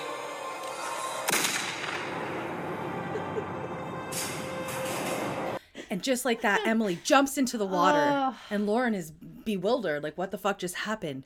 And suddenly, that CGI shark comes back and jumps up. and I don't know if we see it happening. I don't yeah, think we it do. just comes out of the water and I guess kills Lauren. I guess kills Lauren, and and that was Emily who like when she turned into the shark. So when he bit Emily it transferred. It so, follows. Like, so did they like Allie and, and the priest just die? I guess. I guess. And now it was in Emily Total or eclipse. everybody. who- Why did I make that joke earlier? Total eclipse of the shark when it came out of the sky. Oh my add that in. Add, that in. Add that in. TM, TM, TM, TM. Um, anyways, so we're left with that, and we've got enter credits. Enter And Christ. We're just sitting there laughing about how stupid this fucking movie is, but wait, the movie's not over yet. I'm going to jail. What is the secret scene? What is the secret scene? What is the secret scene? We're all going to prison. Now, I'm going to describe it to you, and it's going to sound really like innocent, No. but you have to really go watch this for yourself. We See how get innocent it feels. a young child, I don't know, maybe like 14, 15. Yeah. Like, I mean, that's a young child, I guess. I don't know. Either way, we are suddenly in an aquarium. Okay. Um, this girl, she's walking around with a backpack Innocent. innocent, sweet. She's at the aquarium looking at the fish swim by, and then she goes over to the gift shop, you know, and there, amongst several other species of water creatures, are a bunch of plushies of sharks. There are exactly two types of sharks. Each area has about 5,000 of them Yeah, this huge amount of shark. a great white shark and then maybe a great white shark with yellow eyes. We're not sure, but they were pretty cute. And she's like grabbing each one and looking at them and playing with them and then rubbing them against her face. Like, she, you know, maybe she likes the feeling. No of the dialogue again. This There's not, this just whole piano, scene, piano. Just piano and Mhm. creepy Donald breathing and following a child in the aquarium. She's playing with these teddy bears and rubbing them and like just eat, putting one away, grabbing another one. Like she's just testing each of them out. And then suddenly, like she's not in the gift shop and she has a shark in her hand, but it's not any of those sharks. It's the it's same shark. a plastic toy shark, just like our pool girl our had. pool girl had. And she's sitting and leaning against the wall, holding it, caressing it, rubbing it against her face in the most phallic, symbolic. Phallic. It's just you may as well have just given her a dildo because I'm assuming she's about to go fuck, Fuck herself. but she's a child. Oh, But like I'm sure maybe he hired somebody who's like 18. Of course, just looks younger, young- a- I like a fucking little hope so so. 'cause haircut. if not, you're going to jail, Donald Farmer. we're, Either we're way, there. we just get this shot of her playing and And then she starts shaking a little bit, but then comes to. And then we get the shot from behind her randomly, and then she spins around. The the thing goes inverted, kind of like the shark effect Yeah. that it did, and then she starts puking, and that's the end of the movie. yeah.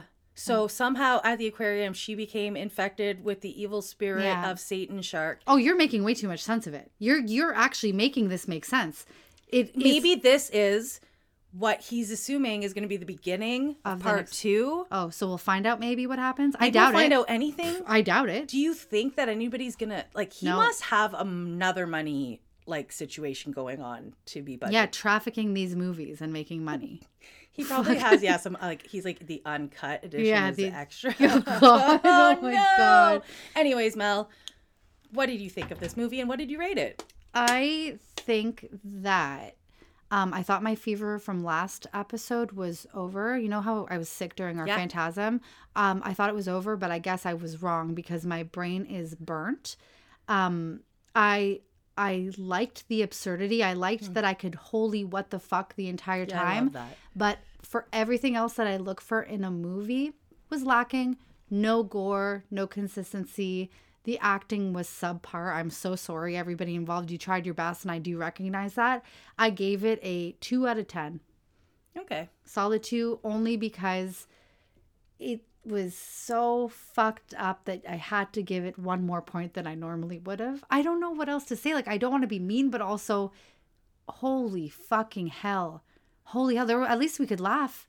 At least Yeah. we could laugh. Yeah. You know like how I rate my things is like by like a point system kind of like if there's really good like cinematography, Yes. if it's comedic, if it's Yeah. got good gore, things like that. So I'm also gonna give it. I literally just thought this now because like I Mhm. never thought about this film outside of us recording it because it's so. You can't. You can't give yourself that much space in your life. No. You can't. I'm also gonna give it a 2 Mhm. One for ambition. Yes. Everybody seemed to be trying, maybe not successfully. Yeah. But they tried. They did try. And I like to give participation points for that. Yes. And then one point for the absurdity because we love absurd movies. I need it to be horrible. But you know what?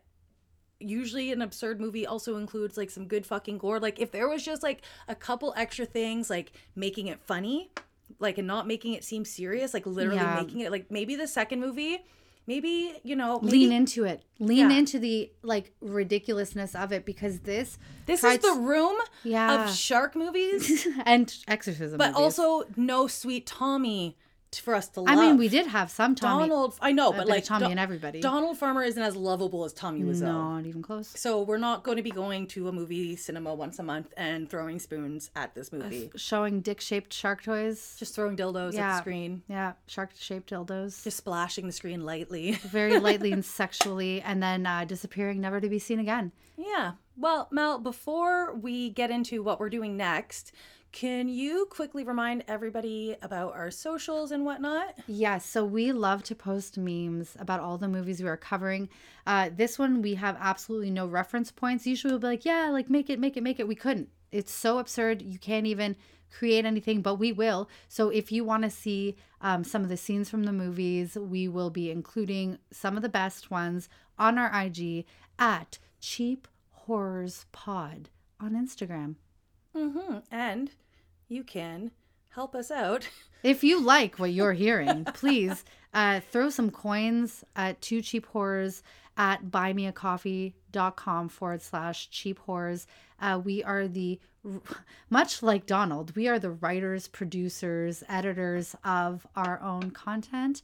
And uh, anything helps, and uh, the recording is expensive. Somebody so- needs to pay for the therapy I need yeah, exactly. movie. We don't have three hundred thousand dollars to throw towards some underground uh, fetish snuff No. like you've seen today. So Yeah, exactly. And I mean, we have some really cool stuff coming up. Mm. Also, to anybody out there, you know, who's looking to support us, we're going to be doing maybe a little contest sometime in the new year. Just going to drop that little hint there.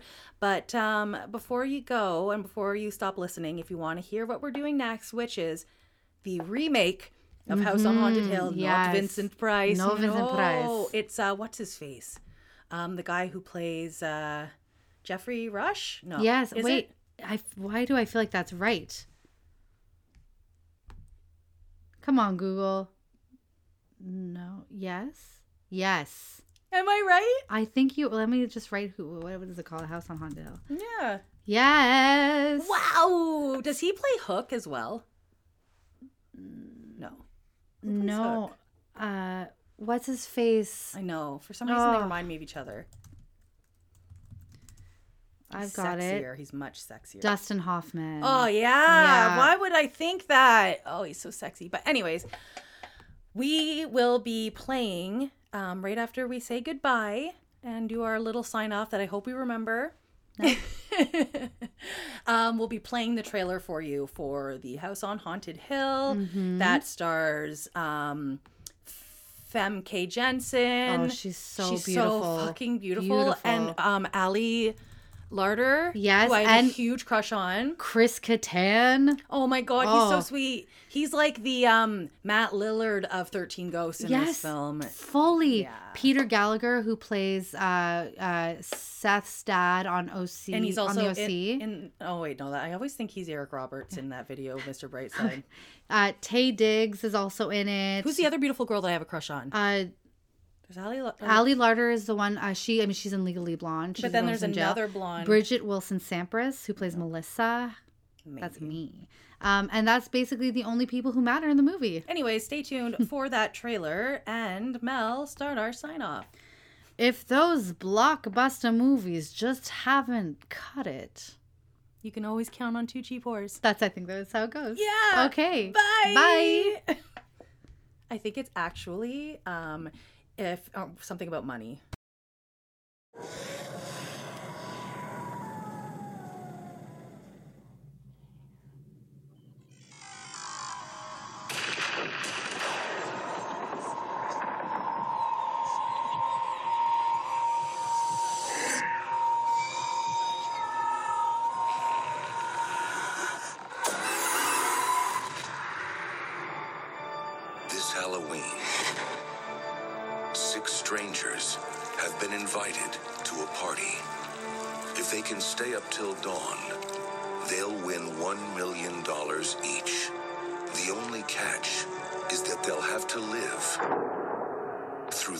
Let the games begin.